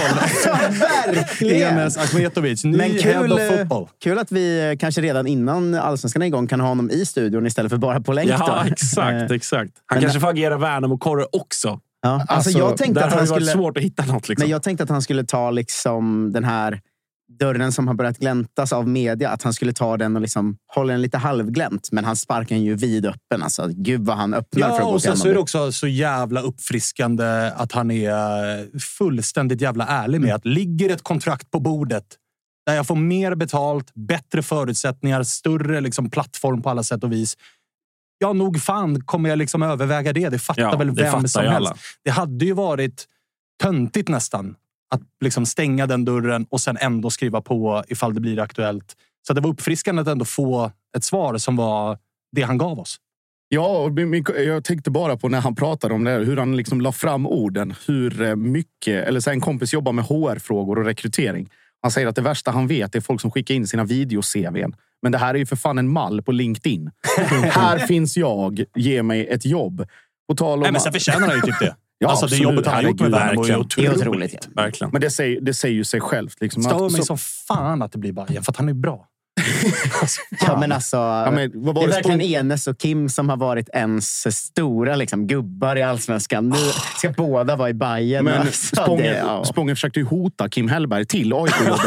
Ja, men men vänta en, bara, en vänta känns bara. lurigare att hota på något sätt. Kim känns enklare, jag vet inte varför. Jag, så jag, jag ska Ja, jag fundera kan. på taktik och återkomma. återkomma. Mm. Ni Du- såg du att vi, behöver- vi hade ett litet bro-moment ändå här, jag och Enes nu. Du tror att han kanske säger nej till Bayern för att... Han vill inte svika mig. Han vill inte svika dig. Er relation är så pass stark. Ja, han vill inte, jag känner Enes, han vill inte göra mig besviken. Så är det. På tal om att någon som aldrig gör en besviken. Vi gör ju Tuttosvenska tillsammans med citat våra vänner. Slutcitat på HelloFresh. Just det. Eh, och det är världens ledande leverantör av matkassar och det gör ju en aldrig besviken för att man behöver inte anstränga sig särskilt mycket för att få allting levererat hem till sig. Behöver inte ens gå och handla, behöver inte ens byta om, utan allting finns bara utanför dörren. Eh, en förplanerad middagsmeny kommer hem till dig och det hjälper dig att spara tid vid varje steg av middagen för att få en mer avslappnad vardag och rutin som är bekväm för dig. Freddy tar ju alltid liksom, det plingar på dörren, han tar några fem sekunder extra, går ut i kallingar, tar in kassarna och sen sätter han sig och kör igång i köket. Det bästa av allt är ju inte bara hur smidigt det är, utan att det finns ju en kod. va? Det gör ju det. Eh, Fresh Tutto, som ni känner till sedan tidigare, gäller fortfarande. Ger 1359 kronor rabatt till en ny användare. Och har du tidigare använt HelloFresh men inte gjort det under de senaste 12 månaderna så gäller koden för dig också. Så stort tack till HelloFresh och kika in på hellofresh.se för att lägga din beställning redan i eftermiddag. Nu ska vi alldeles strax lyfta luren igen och ringa en eh, rekordman i form av Zeidan Inoussa. På tal om att snea, fan vad jag har. Jag har tjatat länge på Filip Berglund. Vad ska ni ha? 15? 15 är det lagom till Malmö? Vi behöver. Det kommer Nej, hända nej, grejer. nej. Han skulle ha mer än så. Ja, en girig jävel. Och han fick ju, fick ju betalt till slut. Det fick han verkligen, för det rapporteras ju vara någonstans runt 17-18 miljoner i fast och så ytterligare några millar. För det, det blir väl strax över 20 eller Ja. 20 ifall alla parametrar och bonusar och sånt eh, tickar in. Och det är ju en allsvensk rekordaffär om man ser till liksom en Ja. övergång inom serien och low key. Nu är det ju BK Häcken vi pratar om. Hade det här varit en annan klubb så hade ju rubrikerna varit väldigt mycket större. För på kort tid är det nu Serjan Hirsic, svindyr. Den här mittbacken som jag inte riktigt har satt namnet på ännu. Det har inte jag heller. Något Men- på Z. Något på Z. Serbisk, Nikola Zecevic. Just det. 19 bast, kostar över 10 miljoner. Och på det då stoppar man av med Zeidan Inoussa som kan kosta 20 miljoner. Alltså hade en annan, hade en klubb med lite mer följe och lite mer medial bevakning gjort de här värvningarna. Det hade varit större rubriker, även om rubrikerna var stora. Men jävlar vad Häcken kör. Ja, både med mittback och Inossa också. Så eh, för någon månad sedan satt man här och kände att fan vad de ser svaga ut jämfört med förra året och sådär. Och det här är ju inte, ingen av dem är en garanti här och nu. Det är ju unga spännande spelare. Eh, Så att jag är fortfarande inne på, jag vet inte hur jag tror, vad jag tror om Häcken sportsligt. Jag tror nog fortfarande inte de på topp tre. Men så jävla mycket försäljningspotential de har i det här laget nu med, med Dabo och Amane och Zeidan och eh, ja, men den här mittbacken också då. Om han, om han slår igenom. Och så ska väl säkert de här jävla Isak Brusberg och gänget ta Ja, men- ytterligare kliv och få ännu mer speltid och hålla på och Ja, jiddra. det är ett helt gäng på väg från GPA där bakom. Liksom. Eh, Men frågan är de närmsta åren om inte deras försäljningssiffror kommer vara helt bisarra. Alltså. Det, det känns som de skulle kunna göra en, en, en halv Sonko-försäljning så att säga tre gånger per år. Från Fra- Framförallt så tycker jag det, det mest imponerande i, i den balansen är att jag tycker att de... För jag var lite frågande. Det var innan man dels plockade in Zecevic Zecevic, ja. och, eh, och Inusa då. Att så här, ah, okej, fan. Det kändes som att man, man blev lite väl rik och kände att nu, nu ska vi värva för att vara riktigt bra här och nu direkt och, och upprätthålla att vara topp tre-lag och så vidare. och så vidare. Men nu har man ju man har verkligen gjort både, både och. Om man kollar på, på en liksom väntad startelva så finns ju ja, men just balansen mellan ålder och rutin och prestation här och nu. Men nu också Tillväxt. tillväxt, men också... Alltså, Inosa tror jag kommer vara hur bra som helst redan i år. Det visade han i BP i höstas också. Vi Men ska, man inte, har vi ska inte fem- sluta hypa Inosa bara för att han gått till Häcken. För Nej, vi har ju suttit gud, här ett halvår och Alltså, otrolig, dunderhypat honom. otrolig spelare. Och det Men just att man ju har, de kommer ha liksom fem spelare som kommer få spela mycket, som är i en riktigt bra ålder, som de förmodligen kommer göra, eh, göra plus på ekonomiskt också. Det räcker ju med att en slår. Ja, ja men, men, men, men så har de fortfarande kvar stommen med, med Simon Gustafsson, Mikael Rygaard, alltså Hammar, eh, La- Lajoni och så vidare. Alltså, Mm. De har ju verkligen hittat den balansen man, man, man är lite avundsjuk på. Oh, ja. Det är det där man vill ha. Två, tre, fyra, fem unga säljbara spelare, men har kvar en stomme som är av Men högsta det, klass. men det tydligaste med Inosa in om man, om man jämför alltså så här, köp för att leverera nu kontra på sikt också. Lika mycket som Malmö FFs värvningar under vintern har varit en uppenbar satsning på Champions League. Lika mycket är Häckens för att vi går för guld här och nu. Alltså utan, utan du tvivel. det? Ja, hundra procent. Då har Inosa gjort fyra poäng i Det, det spelar ingen roll för att det är. In, Inosa i hans fall. Det är någon som, som klarar av att leverera här och nu. Hrstic har blivit ett, år- och ett år mer bekväm. Zecevic som sagt, det kan ta lite tid. Eh, och sen har du kvar de här nyckelspelarna som vi pratar om. Det är Samuel Gustafsson minus. Sadiko Traoré, det räknar man inte ens längre för att det var så pass länge sedan. Men Sonko det, var ju en av de bästa i höstas också. Det. Men liksom att du gör de värvningarna här och nu för att både kunna gå för guldet och utmana, i alla fall i sin egen mm. verklighet, för ett topp tre. Till och med kunna hota Malmö på det sättet. Jag tror inte de, någon där ute sitter på GPA eh, och, och tänker på att nej, men vad fan.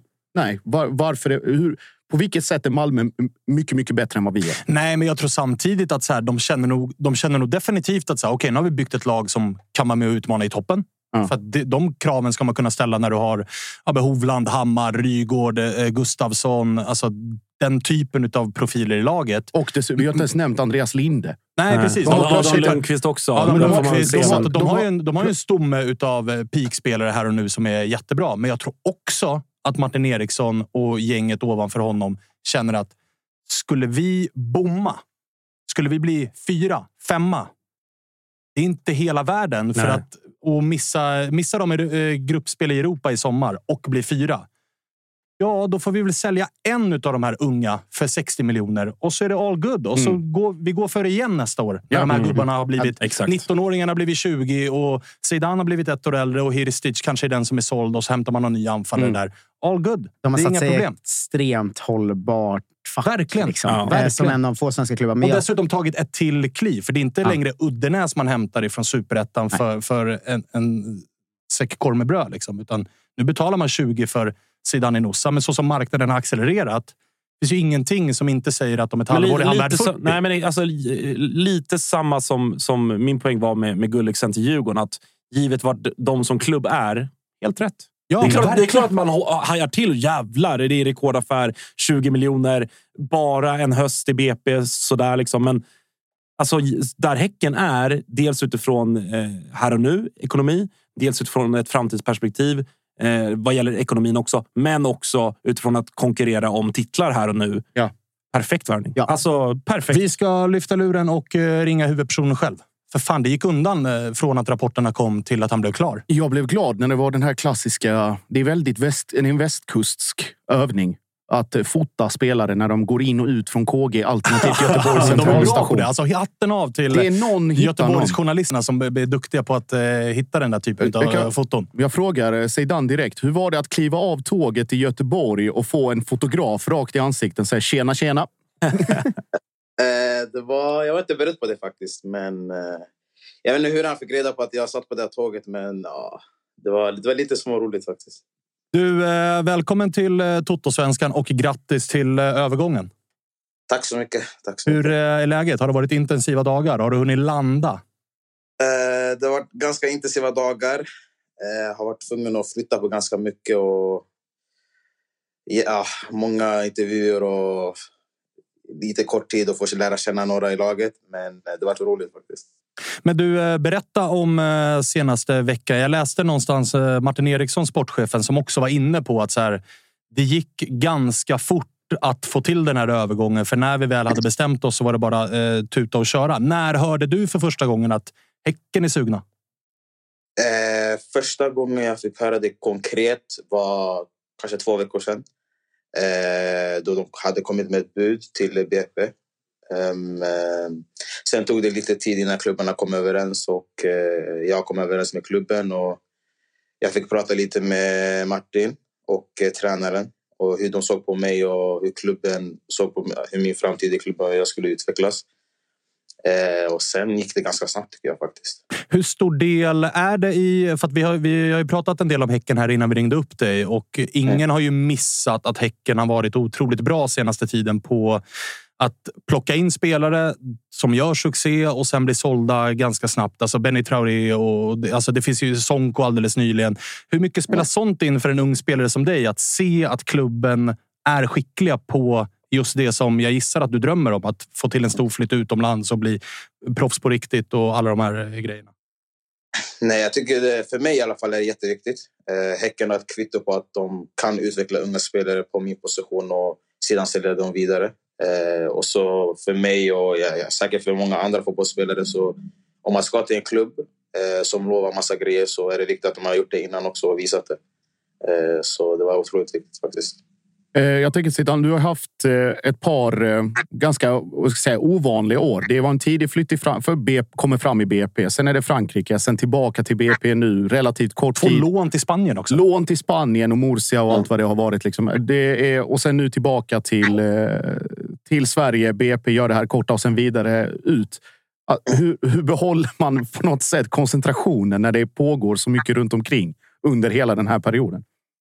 Eh, det, det, är ganska svårt. Eh, jag flyttar ganska mycket de senaste åren. Eh, olika städer, olika länder. Men det gäller att, gäller att göra det bästa av situationen. Och I slutet av dagen är det fotboll man spelar. Så det är bara, när man går ut på planen är det bara att ge sitt bästa varje match och se vart man hamnar. Eh, så det är så jag tänker. Är det här en sån grej som gör att eh, innan du tar nästa kliv, att man kommer vara kanske extra noggrann med att eh, ha någon slags, jag kommer få spela så här mycket och jag kommer användas på det här sättet och det här är min plan. Just att man varit runt och det liksom, ja, men man varit runt på ställen och det inte har lossnat och man har kommit hem igen. Är det, är det en läxa man tar med sig? Liksom? Jo, absolut. absolut. Ehm, det är en läxa man tar med sig. Ehm, man har ju inte varit så försiktig med det innan kanske. Ehm, så man märker ju med åren och desto äldre man blir eh, är det ännu viktigare och för klubbar som man går till att de håller sina löften. Liksom. Eh, så det är jätteviktigt faktiskt. Men du, eh, är du, om du är ärlig, är du förvånad själv? För att jag menar, för tolv månader sedan, så jag vill inte vara hård mot dig, men för tolv månader sedan var det väldigt få som följer allsvensk fotboll som hade hört talas om ditt namn. Och så ja. kommer du hem till BP i somras och nu sitter vi här och du är den dyraste försäljningen inom allsvenskan någonsin. Alltså är du förvånad själv över att det har gått så fort? Eh, lite kanske. Även fast jag tycker jag, att jag är riktigt bra eh, har det gått ganska fort faktiskt som du sa. Eh, men det är så fotboll är. Om tolv månader kanske någon annanstans och om två år är det kanske någon annanstans. Men eh, det har gått ganska snabbt faktiskt. Hur mycket tar man in att man är den dyraste övergången genom tiderna inom serien? Alltså är det något du tänker på? Alltså man försöker tänka på det så lite som möjligt.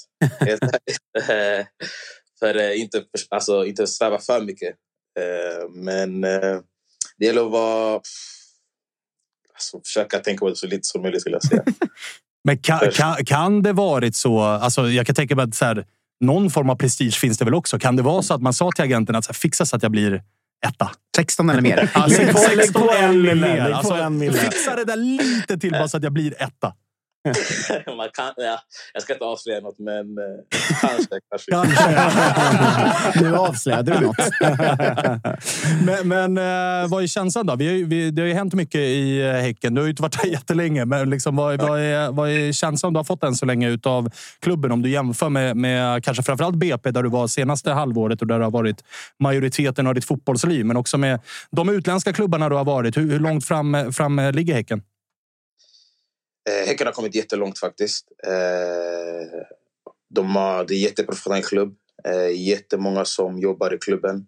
Eh, jättemånga ledare och människor runt om klubben som hjälper spelarna att komma in i... Om man kommer från utlandet, komma in i landet liksom och komma in i laget. Eh, så jag tycker det är en jätteprofessionell klubb. Eh, om man ska jämföra med andra svenska klubbar som jag vet lite om eh, så är de i toppen. Om man tänker rent eh, hur klubben sköts och spelartrupp och allt, skulle jag säga faktiskt. Vad eh, har imponerat på dig eh, mest under den här första korta tiden? Kanske är någon spelare? Eh, alltså jag skulle säga kvalitet på träningarna. Jag har bara tränat två, träningarna, två träningar, men eh, alltså det är vissa spelare som jag inte kände igen innan som jag tycker håller en jättehög klass. Eh, som kanske chockar mig lite. Um, och sen uh, rent allmänt hur klubben sköts och ledarna i, i, i staben. Uh, Martin som sportchef, hur han uh, är som person och som sportchef. Uh, jag tycker det, det, det är en jättefin klubb. Du, den här tiden på året då? Det har ju varit en, en januari månad. Jag måste fråga också. Fanns det utländska klubbar med konkret intresse? jo, men det fanns det. Eh, det fanns några klubbar. Eh, men jag kände, jag kände inte att det var något för mig just där och då. Eh, jag försökte tänka mer på något som utvecklade mig som fotbollsspelare och jag kände inte att någon av klubbarna som kom var rätt för mig. Om vi tittar på just det, det blir en naturlig övergång. För jag tänker i och med att du har varit runt så mycket eh, i olika liksom, länder och fotbollskulturer och sammanhang och kommit tillbaka mellanlandat lite grann. Mm. Hur, hur viktig är ens, liksom, ens omgivning? Så det kan vara rådgivare, det kan vara familj eller vänner. Hur, hur mycket tar man in från dem och gör man det mer i takt med tiden eller är det tvärtom? Eller hur funkar det för dig? Eh, man för, alltså, när man är ung så försöker man... Så tror man alltid man har rätt, helt ärligt. Man är lite egoistisk, men eh, dess äldre man blir så inser man att de människorna runt om sig eh, kanske är de man ska lyssna på mest. Eh, de som familj, liksom, kanske inte vänner och så. Eh, eh, människor som kritiserar en, även fast du gör en bra match. Och de, försöker, de hittar ändå fel i ditt spel som du kan göra ännu bättre. Människor som genuint vill ditt bästa. Det är lite svårt att hitta och, då, och det är svårt att veta om, om en människa verkligen vill det för en. Men det gäller att försöka hitta några och det, alltså, det tipset jag skulle ge till fotbollsspelare och försöka och gå, är att gå efter familj. Liksom. Jag känner eh, familjen är alltid ärligast och eh, vill alltid ens bästa. Eh, så det skulle jag säga. En följdfråga på det blir ju också att hur, hur gallrar man de här? För man tänker alltså om du är en ung och duktig spelare oavsett vad du har för förutsättningar, om det är liksom jättebra med allt ordnat liv och inga stökigheter runt omkring eller om man har det lite tuffare. Finns det liksom indikatorer eller finns det saker som gör så att man ser att om någon bara är fake kompis eller genuint vill dig väl? Eller blir det en, en åldersgrej att man märker det med tid? Alltså det, det är lite svårt. Det, jag skulle säga det från situation till situation, person till person. Eh, men jag skulle nog säga hitta någon som kritiserar dig även i dina bästa dagar. Helt ärligt. Man kan alltid göra det bättre. Eh, så försök hitta någon som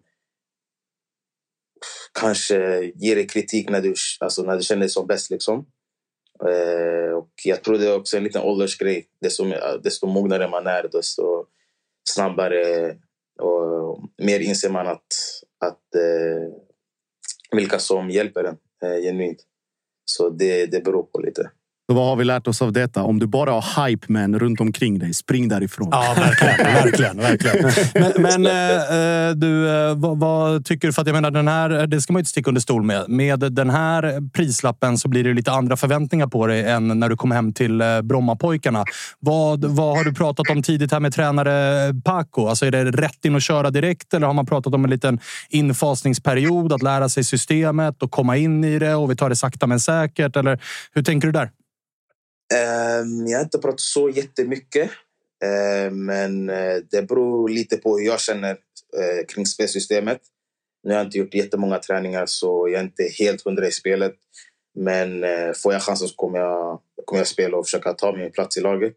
Ehm, men det, det är otroligt bra spelare offensivt i Häcken så nästan vem som helst kan spela när som helst. Så det gäller att vara hundra varje dag. Och ja, jag ska försöka komma in i laget så snabbt som möjligt och i deras spelsystem. Eh, en, en, fråga sedan, eh, inte Häcken-kopplad. Jag, jag, som håller på AIK undrar lite grann om du kan eh, kolla i spåkulan gällande din gode vän Omar Faraj. Eh, är, det, är det hans år i år? Ja, 100 procent. Det kommer smälla där, visst är det så? Ja, jag tror på honom 100 procent. Han är otroligt bra fotbollsspelare. Han fick, inte, han fick inte till det förra året, men det fick inte någon i AIK skulle jag säga. Nej, åh fan. där, där stack du inte ut hakan. Tack för den. men, eh, jag tror på Oma jättemycket. Jag har spelat med honom sedan jag var liten. Och jag tror inte helt ärligt någon anfallare i allsvenskan har de egenskaper, egenskaperna han har. Eh, han är otroligt stark och otroligt snabb. Bra avslut och får han bara till det med självförtroende, spelsystem och allt annat. Och får, han, får han det att flyta på så kommer det, kommer det smälla. Du, eh, hur är formen annars då? Du, du hade ju lite skavanker där under eh, tidig försäsong när det var träningsmatcher mot eh, Djurgården och AIK där efter varandra. Så missade du en av dem. Men hur är formen nu? Är du fit for fight? Jag är på väg tillbaks. Jag har lite problem fortfarande, men jag har tränat med laget de två senaste dagarna. Sen är det upp till tränarteamet och fysion och se hur de ser min fysiska, fysiska form och om jag är tillgänglig för match. Men vi har en konversation där varje dag och försöker bestämma vad som är bäst för för mig och för laget. För det är ändå en lång, eh, en lång bit kvar till allsvenskan börjar, även fast cupen är igång. Så vi får se där. Får se. Du, eh, tack för att vi fick ringa och eh, kör så det ryker. Hälsa Hammar också. Josef vill in med en sista grej bara. Nej, jag ska, tack återigen Sidan för att, vi, för att du tog dig tid. Och in the words of Omar Faraj, ha en fortsatt trevlig dag. Tack så mycket. Tack för att fick komma. Ah, Tack, ha det fint. Ha det fint. Ciao, ciao. Fan vad det stör mig att han också inte bara är en riktigt jävla bra fotbollsspelare utan också är tydligen klok som fan. Mm, verkligen. Gott intryck. Man, man, man verkar på något sätt att Det här kommer bli bra. Ja, de här BP, BP, nu pratar vi väldigt illa om BP i början av programmet. Med all jävla rätt, det kan de ha. Men eh, vad gäller att fostra duktiga och smarta fotbollsspelare så är de fortsatt eh, hög klass. Mm. Fan vad fint. Nu ska vi rikta blicken mot det som hände på Platinum Cars Arena. För nej, Tapper, du kommer inte undan. Ni var, eh, bortsett Bayern den näst största draken som åkte på den näst största smällen när stolta anrika Brage var på besök. Jag hade liksom glömt kuppen för när du, när du sa ni kommer inte undan så tänkte jag, vad? Det är ju positiva vinnare för första gången flera år. Nej, men det Men, kom ja. också en liten 1-1 och... Det gjorde det. Fan liksom- vad den påminde om matchen mot Gais förra året. Att man eh, så här 40 minuter in kände att så här, men de är ju bättre än vi är. alltså, för vi börjar ju ganska... Alltså första kvarten, 20 sådär, så, eh, så känner man ju oj, vi är bra i år och det här, det här städade vi av. Och sen så vände ju matchen totalt. Jag undrar om spelarna... Alltså vi, vi, har, vi har ju lite lägen och så borde ju verkligen tagit ledningen där i början. Och så undrar jag, det kändes lite som att spelarna föll tillbaka i så här Fan, det går inget bra. Vi vinner. Vi går tillbaka till förra säsongen. Alltså, du, ni, ni vet, börja ligga lite lägre, slå långbollar och så lät vi ju Brage helt ta över matchen. Och Brage gör en jättebra match. De var, ju het, alltså, de var hetare än vad ni var. Ja, så, så man kan liksom inte sitta här och bara prata om att vi, vi gör det dåligt. För att Brage, alltså de, de gör en jättebra match. Och deras, eh, framförallt eh, passningsspel och genomskärare tar ju oss gång på gång. Jag, jag tycker de gör det jättebra. Samtidigt så, jag vet inte, jag inte, det, det gjorde mig inte så orolig i den här matchen. Jag tycker vi, vi har ju i princip bara jobbat försvarsspel och det ser mycket, mycket, mycket bättre ut än det gjorde förra året. Eh, jag tycker att Max Watson går in och debuterar direkt två dagar efter att han landat och lämnar med känslan av att så här, oh, vi har en riktig mittback för första gången på tre, fyra år här. Liksom. Så att jag gick ändå därifrån med samma liksom känsla som man haft i flera år såklart. Att så här, måste vi alltid släppa in ett mål i 88 varje gång vi leder? Det är klart att den känslan är svår att komma ifrån. Men rent eh, alltså, fotbollsmässigt är jag inte så orolig. Liksom. Men eh, någonting som eh, kanske oroar då, ifall vi ska haka i snacket vi hade i inledningen, är ju att er bästa spelare enligt dig, Arnold Mm. Traustason, han... eh, Förra säsongen. I ja, år exakt. inte kanonen. Nej, och jag menar, det är ju lite av ett faktiskt shit rött. Alltså, det, Ja. det, det är en obefogad nacksving som är... Alltså, ja, det, han själv i efterhand säger, jag råkar, jag råkar få armen på honom, jag reser mig upp. Eh, Det är ju det löjligt det här, men jag vill inte uttala mig. det är ju en klassisk övning. Att uttala sig men avsluta med inga kommentarer. Eh, Men han Men har ju det- en speciell match såklart. Det är ju eh, missad straff. En väldigt... Eh, alltså, fan vad jag hatar de här trippa och skutta straffarna. Nu, alla målvakter har ju lärt sig läsa dem med. De var ju jättebra för fem år sedan. Nu, alltså, alla målvakter vet ju att spelarna kommer göra så, så de väntar ju bara ut. Liksom. Eh, så skit i sk- skuttstraffarna. Eh, sen gör han ju en superassist till Tottes mål och sen tar det här röda och sen dyker upp två dagar senare med en fraktur i handen. Och man bara, vad fan är det som pågår här egentligen? Och liksom fortsatt, vad är inte jättemycket rykten, men ändå så här, det har tisslats och tasslats lite runt honom. Ja, alltså status är väl, det ser man också under matchen, att han är ju frustrerad. Alltså, han, är, han är arg. Eh, och eh, det är ju en fraktur i handen, så det är väl, det är väl brutet då. Liksom. Eh, Men det bruk, alltså man ser ju... Ser, ofta kanske, men det, ibland spelar ju folk med typ gips. Alltså, det kommer vet, han göra. Man, ja, vet man liksom hur länge han är borta? Han kommer inte vara borta. Han Han, kommer är ju borta tillbaka i träning. Ja, det är lugnt. Men eh, Inga däremot, inkast kanske. Men, däremot så vill han ju inte berätta hur den kom till, eh, den här frakturen i handen. Så att det har ju börjat spekuleras om att det kan finnas ett hål i någon dörr eh, någonstans Mm. eh, och sådär bland supportrar. Det här vet jag ingenting om, så jag ska inte... Det är ju nice spekulation att efter ett möte med Tonna, där Tonna berättar du ska ingenstans. Nej, men det är väl i så fall efter att han får rött och vi har släppt in 1-1 mot Brage, antar jag. du, ja, du tänker att, ta- ska vi ringa Tonna och kolla hur han mår? Du tänker att det finns en blåklocka på Tonna? Eller? Nej, jag tänker att det är dörren. Ah, okej, Dörren. okej. Ja, kanske klockan också. Ja. Alltså, ingen aning. Men det är en kul spekulation. Absolut. Ja, nej, men eh, han är ju uppenbart frustrerad eh, och eh, det, det, det är nog mycket på spel nu. Alltså, det behövs lite vinster. Sen så tror jag att eh, han också ser att eh, Watson, Lushaku, eh, Pritsa, det, att det är ett ganska roligt fönster. Alltså, det är ett bra spelare Kör du. Lushaku? Eh, Lushaku, för, Ah. förlåt. Eh, Men eh, det är bra spelare in. Och jag, jag tror att skulle vi få några bra resultat här nu, alltså slå Utsikten, slå Sirius, gå vidare. Ni vet, då, då tror jag att det där kan svänga ganska fort. För att han har ju... Lite av en humörspelare ju. Han är ju en humörsmänniska. Han är Ja. också den här, som islänningarna alltid är. De skräder ju inte. Alltså, tycker de något så säger de ju alltid det. Eh, sådär. Och det kan man ju gilla och sen blir man ju orolig när det är något dåligt att säga såklart. Men, men jag menar, det är en humörmänniska och skulle vi göra ett par bra matcher och eh, Tim Pritsa gör ett par mål här och eh, Lushaku fortsätter se bra ut.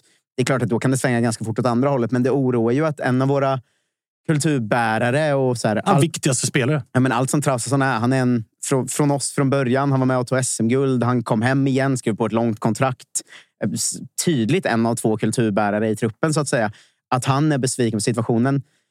Det, är ju jobbigt såklart, men det är väl också bra. Det handlar ju om att han ställer krav. Att han, kom inte hem för att komma nia och, och liksom vara, vara halvdålig i sina sista fyra år i karriären. Känns, det, det gör ju någonting. känns som att han, om han då blir, för att han blir kvar, men, men, för jag kollade på eh, när Andreas Alm var med i startelvan och det känns som att han kommer... eh, Alltså det pratade vi ganska mycket om under hösten. att Alltså han var i perioder, men det var för att han, han var den enda vettiga spelaren i, i Peking. typ. Men så här, han, han fick vara överallt på det där mittfältet och ganska ofta lite för, lite för låg.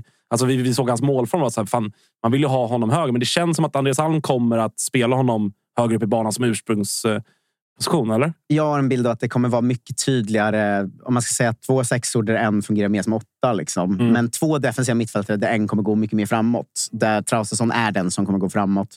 Bredvid där har vi antingen eh, Ceesay som är mer av en bollvinnare eller eh, Lushaku som är mer av en ganska djupt liggande spelfördelare. Och det, jag tycker Lushaku har sett fin ut där. Även om man kanske saknar lite försvarsspel. Liksom. Men, men det är också...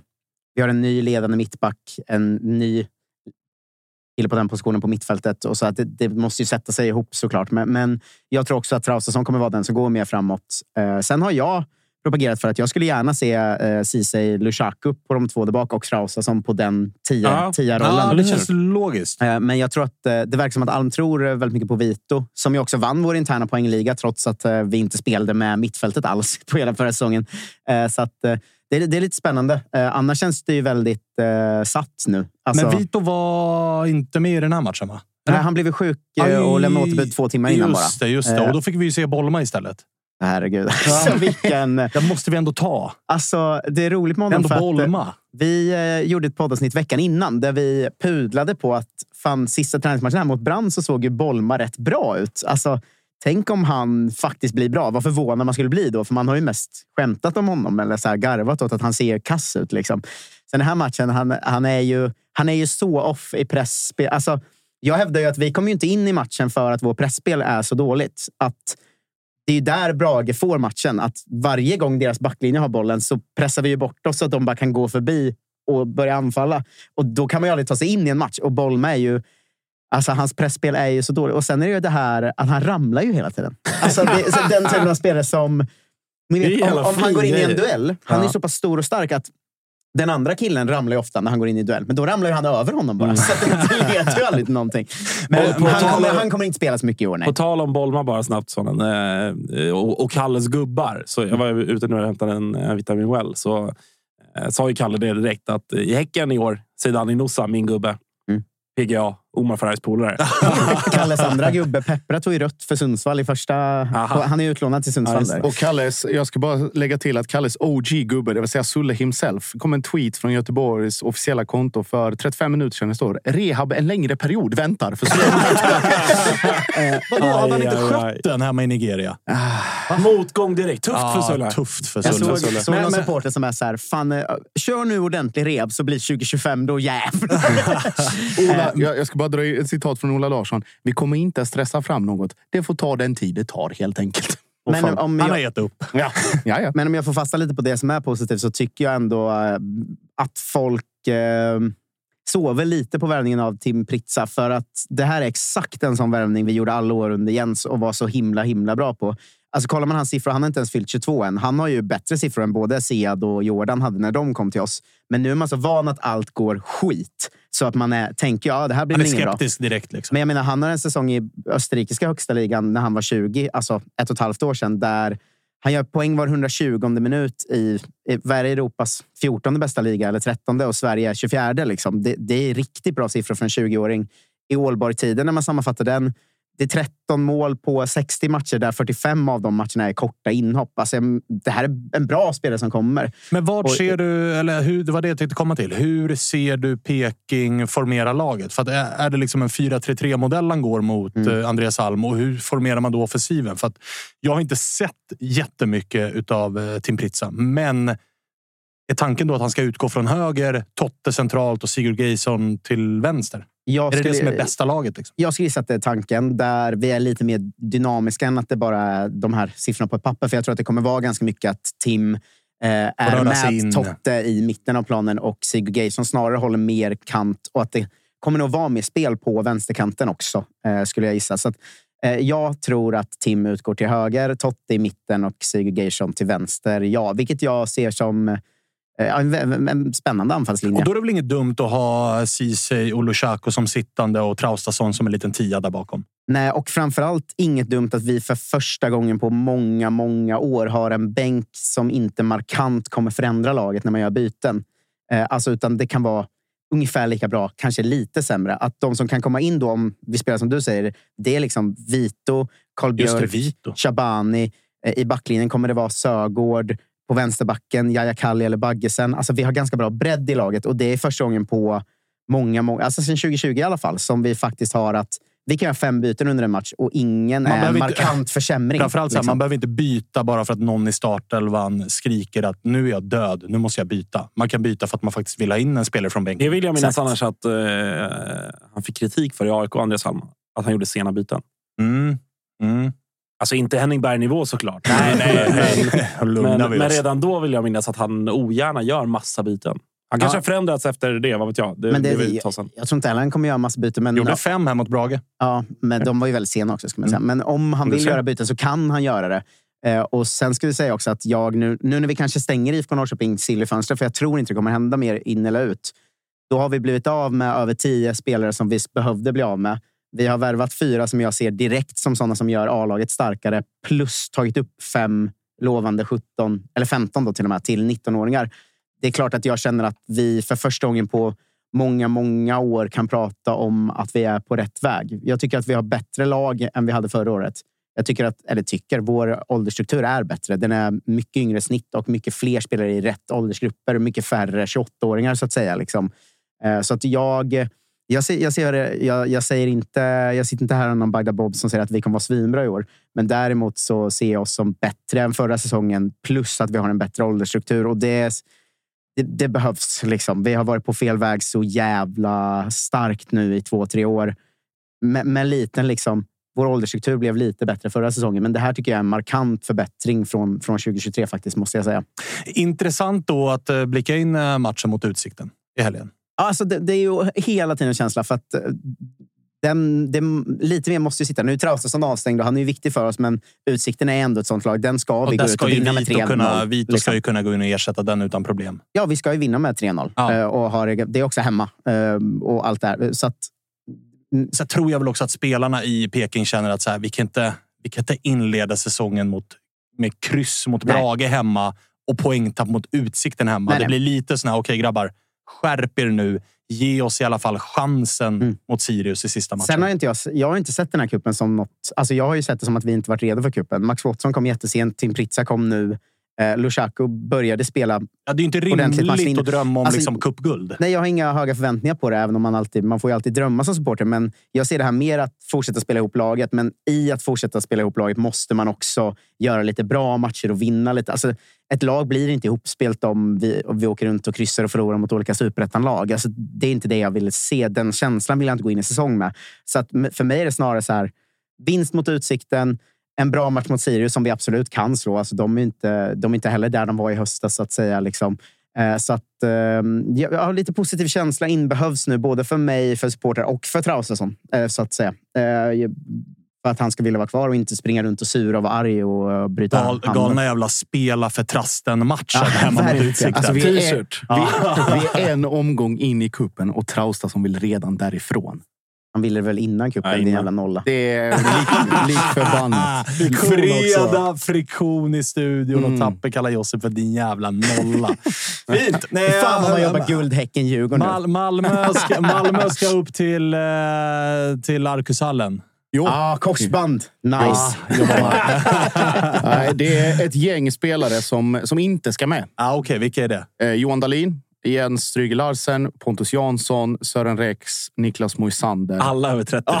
De pallar inte. De är rädda för Luleå. Ja, skiträdda. Eh, nej, så att det, det ska väl roteras in. Jag tror väl att, eller det blir väl ganska sannolikt att det blir rätt mycket speltid för Så. både Ellison McCauley och Nils Zetterström. Som man vet att de där 30-åringarna bara gått till Rydström och bara, jag pallar inte. Alltså Luleå borta, jag or, jag, där, Jag nej. Jag höjer bara ett varningens finger. Ni kom undan med nöd och näppe i fjol, Josip. Där uppe? Ja. Andra Vad sidan. blev det? 1-0? 1-0. 1-0 i typ Sent. 82 eller något sånt. Ja, kan, Alltså jämn match. Två jämnbra lag. Spången. Kan Varberg slå Luleå borta med Men 4-0? Varberg kommer göra en jävla fin säsong i år. Alltså. det tror Det jag. fick, det fick Tror man på hårt på Varberg. Twitter. Jag Ja. skrev, jag skrev att så här, eh, två spaningar inför måndagen. Djurgården skulle kunna tappa poäng mot Skövde och Varberg-Luleå skulle kunna bli den första matchen man inte ser en frame av. Eh, så där. Då fick man ju svar från Varbergsporten som så här, nej, nej, vi är nya och spännande nu. Ja. Offensiva. Så att Ja, de, 4-0. de har grejer på gång där. Tobbe Linderoth.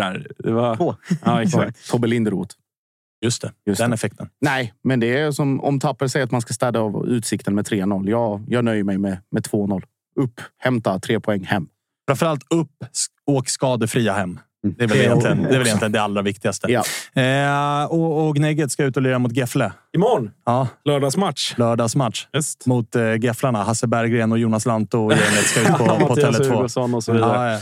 Ja, nej, men det är väl... På tal om avstädning så är det väl det, det, är väl det man förväntar sig. Det ska det vara. Eh, jag har inte sett mer än, mer än highlights från deras match mot Kalmar. Men, men som jag har förstått det så, så var det en, eh, en rejäl överkörning och, Mm. och 3-1 var i, var i underkant. Och, så att, eh, det- ska vara ett lag som vi eh, vinner bekvämt mot. Det är hemmaplan på Tele2 igen. Men, eh, och jag tycker att det fanns en hel del positiva bitar från matchen mot, mot Örebro som jag tror, eller är rätt övertygad om, kommer vara var bättre än Gävle i år i Superettan.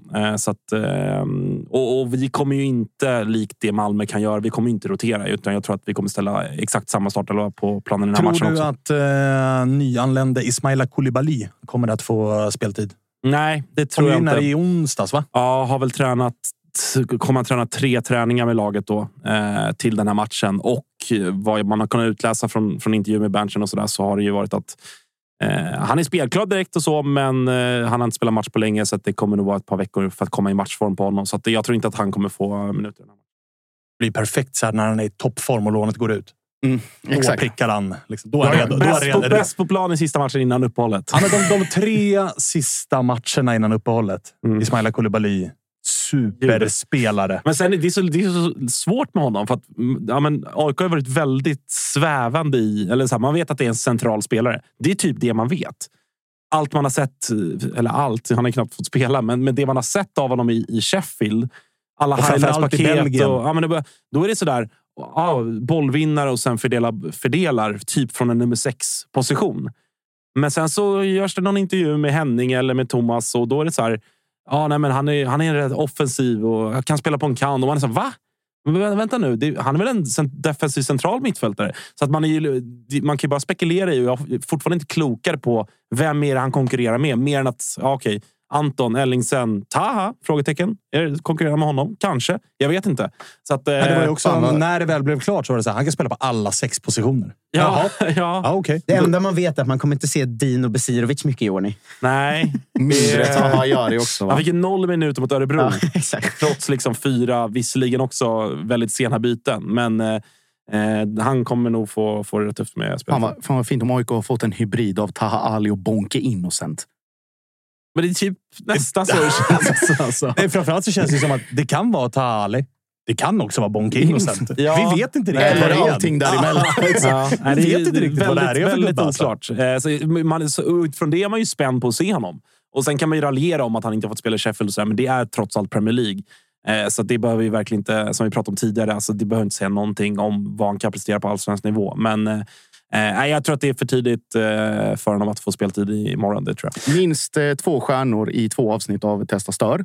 Eh, och sen en lång dissekering av Koulibalys inverkan på AIK våren 2024 i Testa stör plus plus plus plus plus. Så kan det bli. Så jag, ser kan det jag, det jag skriver körschemat, det är lugnt. Jag kan Ja, det. och du har ju konto så du hör ju avsnitten också. Just det. Eh, såklart. Just Eh, det. fan vad fint. Bra, bra, bra Josip! Eh, Tack, ska vad är det vi- ni brukar säga? Tack för ditt bränsle. Tack så mycket för det bränslet. lägger vi i, i lilla gottepåsen och åker hem med. Eh, hörni, ska vi eh, ta helg eller? Ja, det ska vi verkligen. Glöm inte nu TV4 Play. Det är där kuppen visas. Och också allsvenskan när det väl Sluta lider. DMa. Registrera eh, istället. Exakt. Det finns länkar. Det finns till och med pinnat. Liksom. Så det, det går inte att missa hur man skaffar TV4 Play. Så gör det, så missar ni inte kuppen och vi kommer prata om allt som har hänt från helgen. Redan på måndag 14.00 när vi är tillbaka. Missa heller inte Toto Live Weekend i morgon klockan 11. Sitter vi här och snackar internationell fotboll. Kanske lite svensk. Smög in lite svenskt i eh, förra veckans eh, Toto Live Weekend. mm. Då undertecknad hissade en liten varningsflagg för eh, Bayern hemma mot VSK. Fick man höra. Sen var det 90 minuter senare. Då fick de höra. Mm. Så Men kan jag det vara. fick, fick så jävla mycket skit för jag bollade upp eh, poängtapp där i förra veckans Toto-svenskan också. Men eh, ibland, ibland vet man va? Ibland eh, så träffar man rätt. Jag ser, Ibland. jag ser också fram emot imorgon Total Live Weekend. Noll minuter tysk fotboll. Precis som alltid. Ja, möjligtvis en printscreen från en första sida i bild som får 45 sekunders airtime. Och sen En protestbild. Ja, Mm. exakt. Körde flygplan här idag. Häromdagen Ja, också. exakt. Jävla bra grejer alltså. Mm. Säger det. Eh, vi hörs igen på måndag. Tack för att ni lyssnar och eh, tittar. Eh, berätta om en vän om oss för de som har missat. Eh, vi hörs. Hej!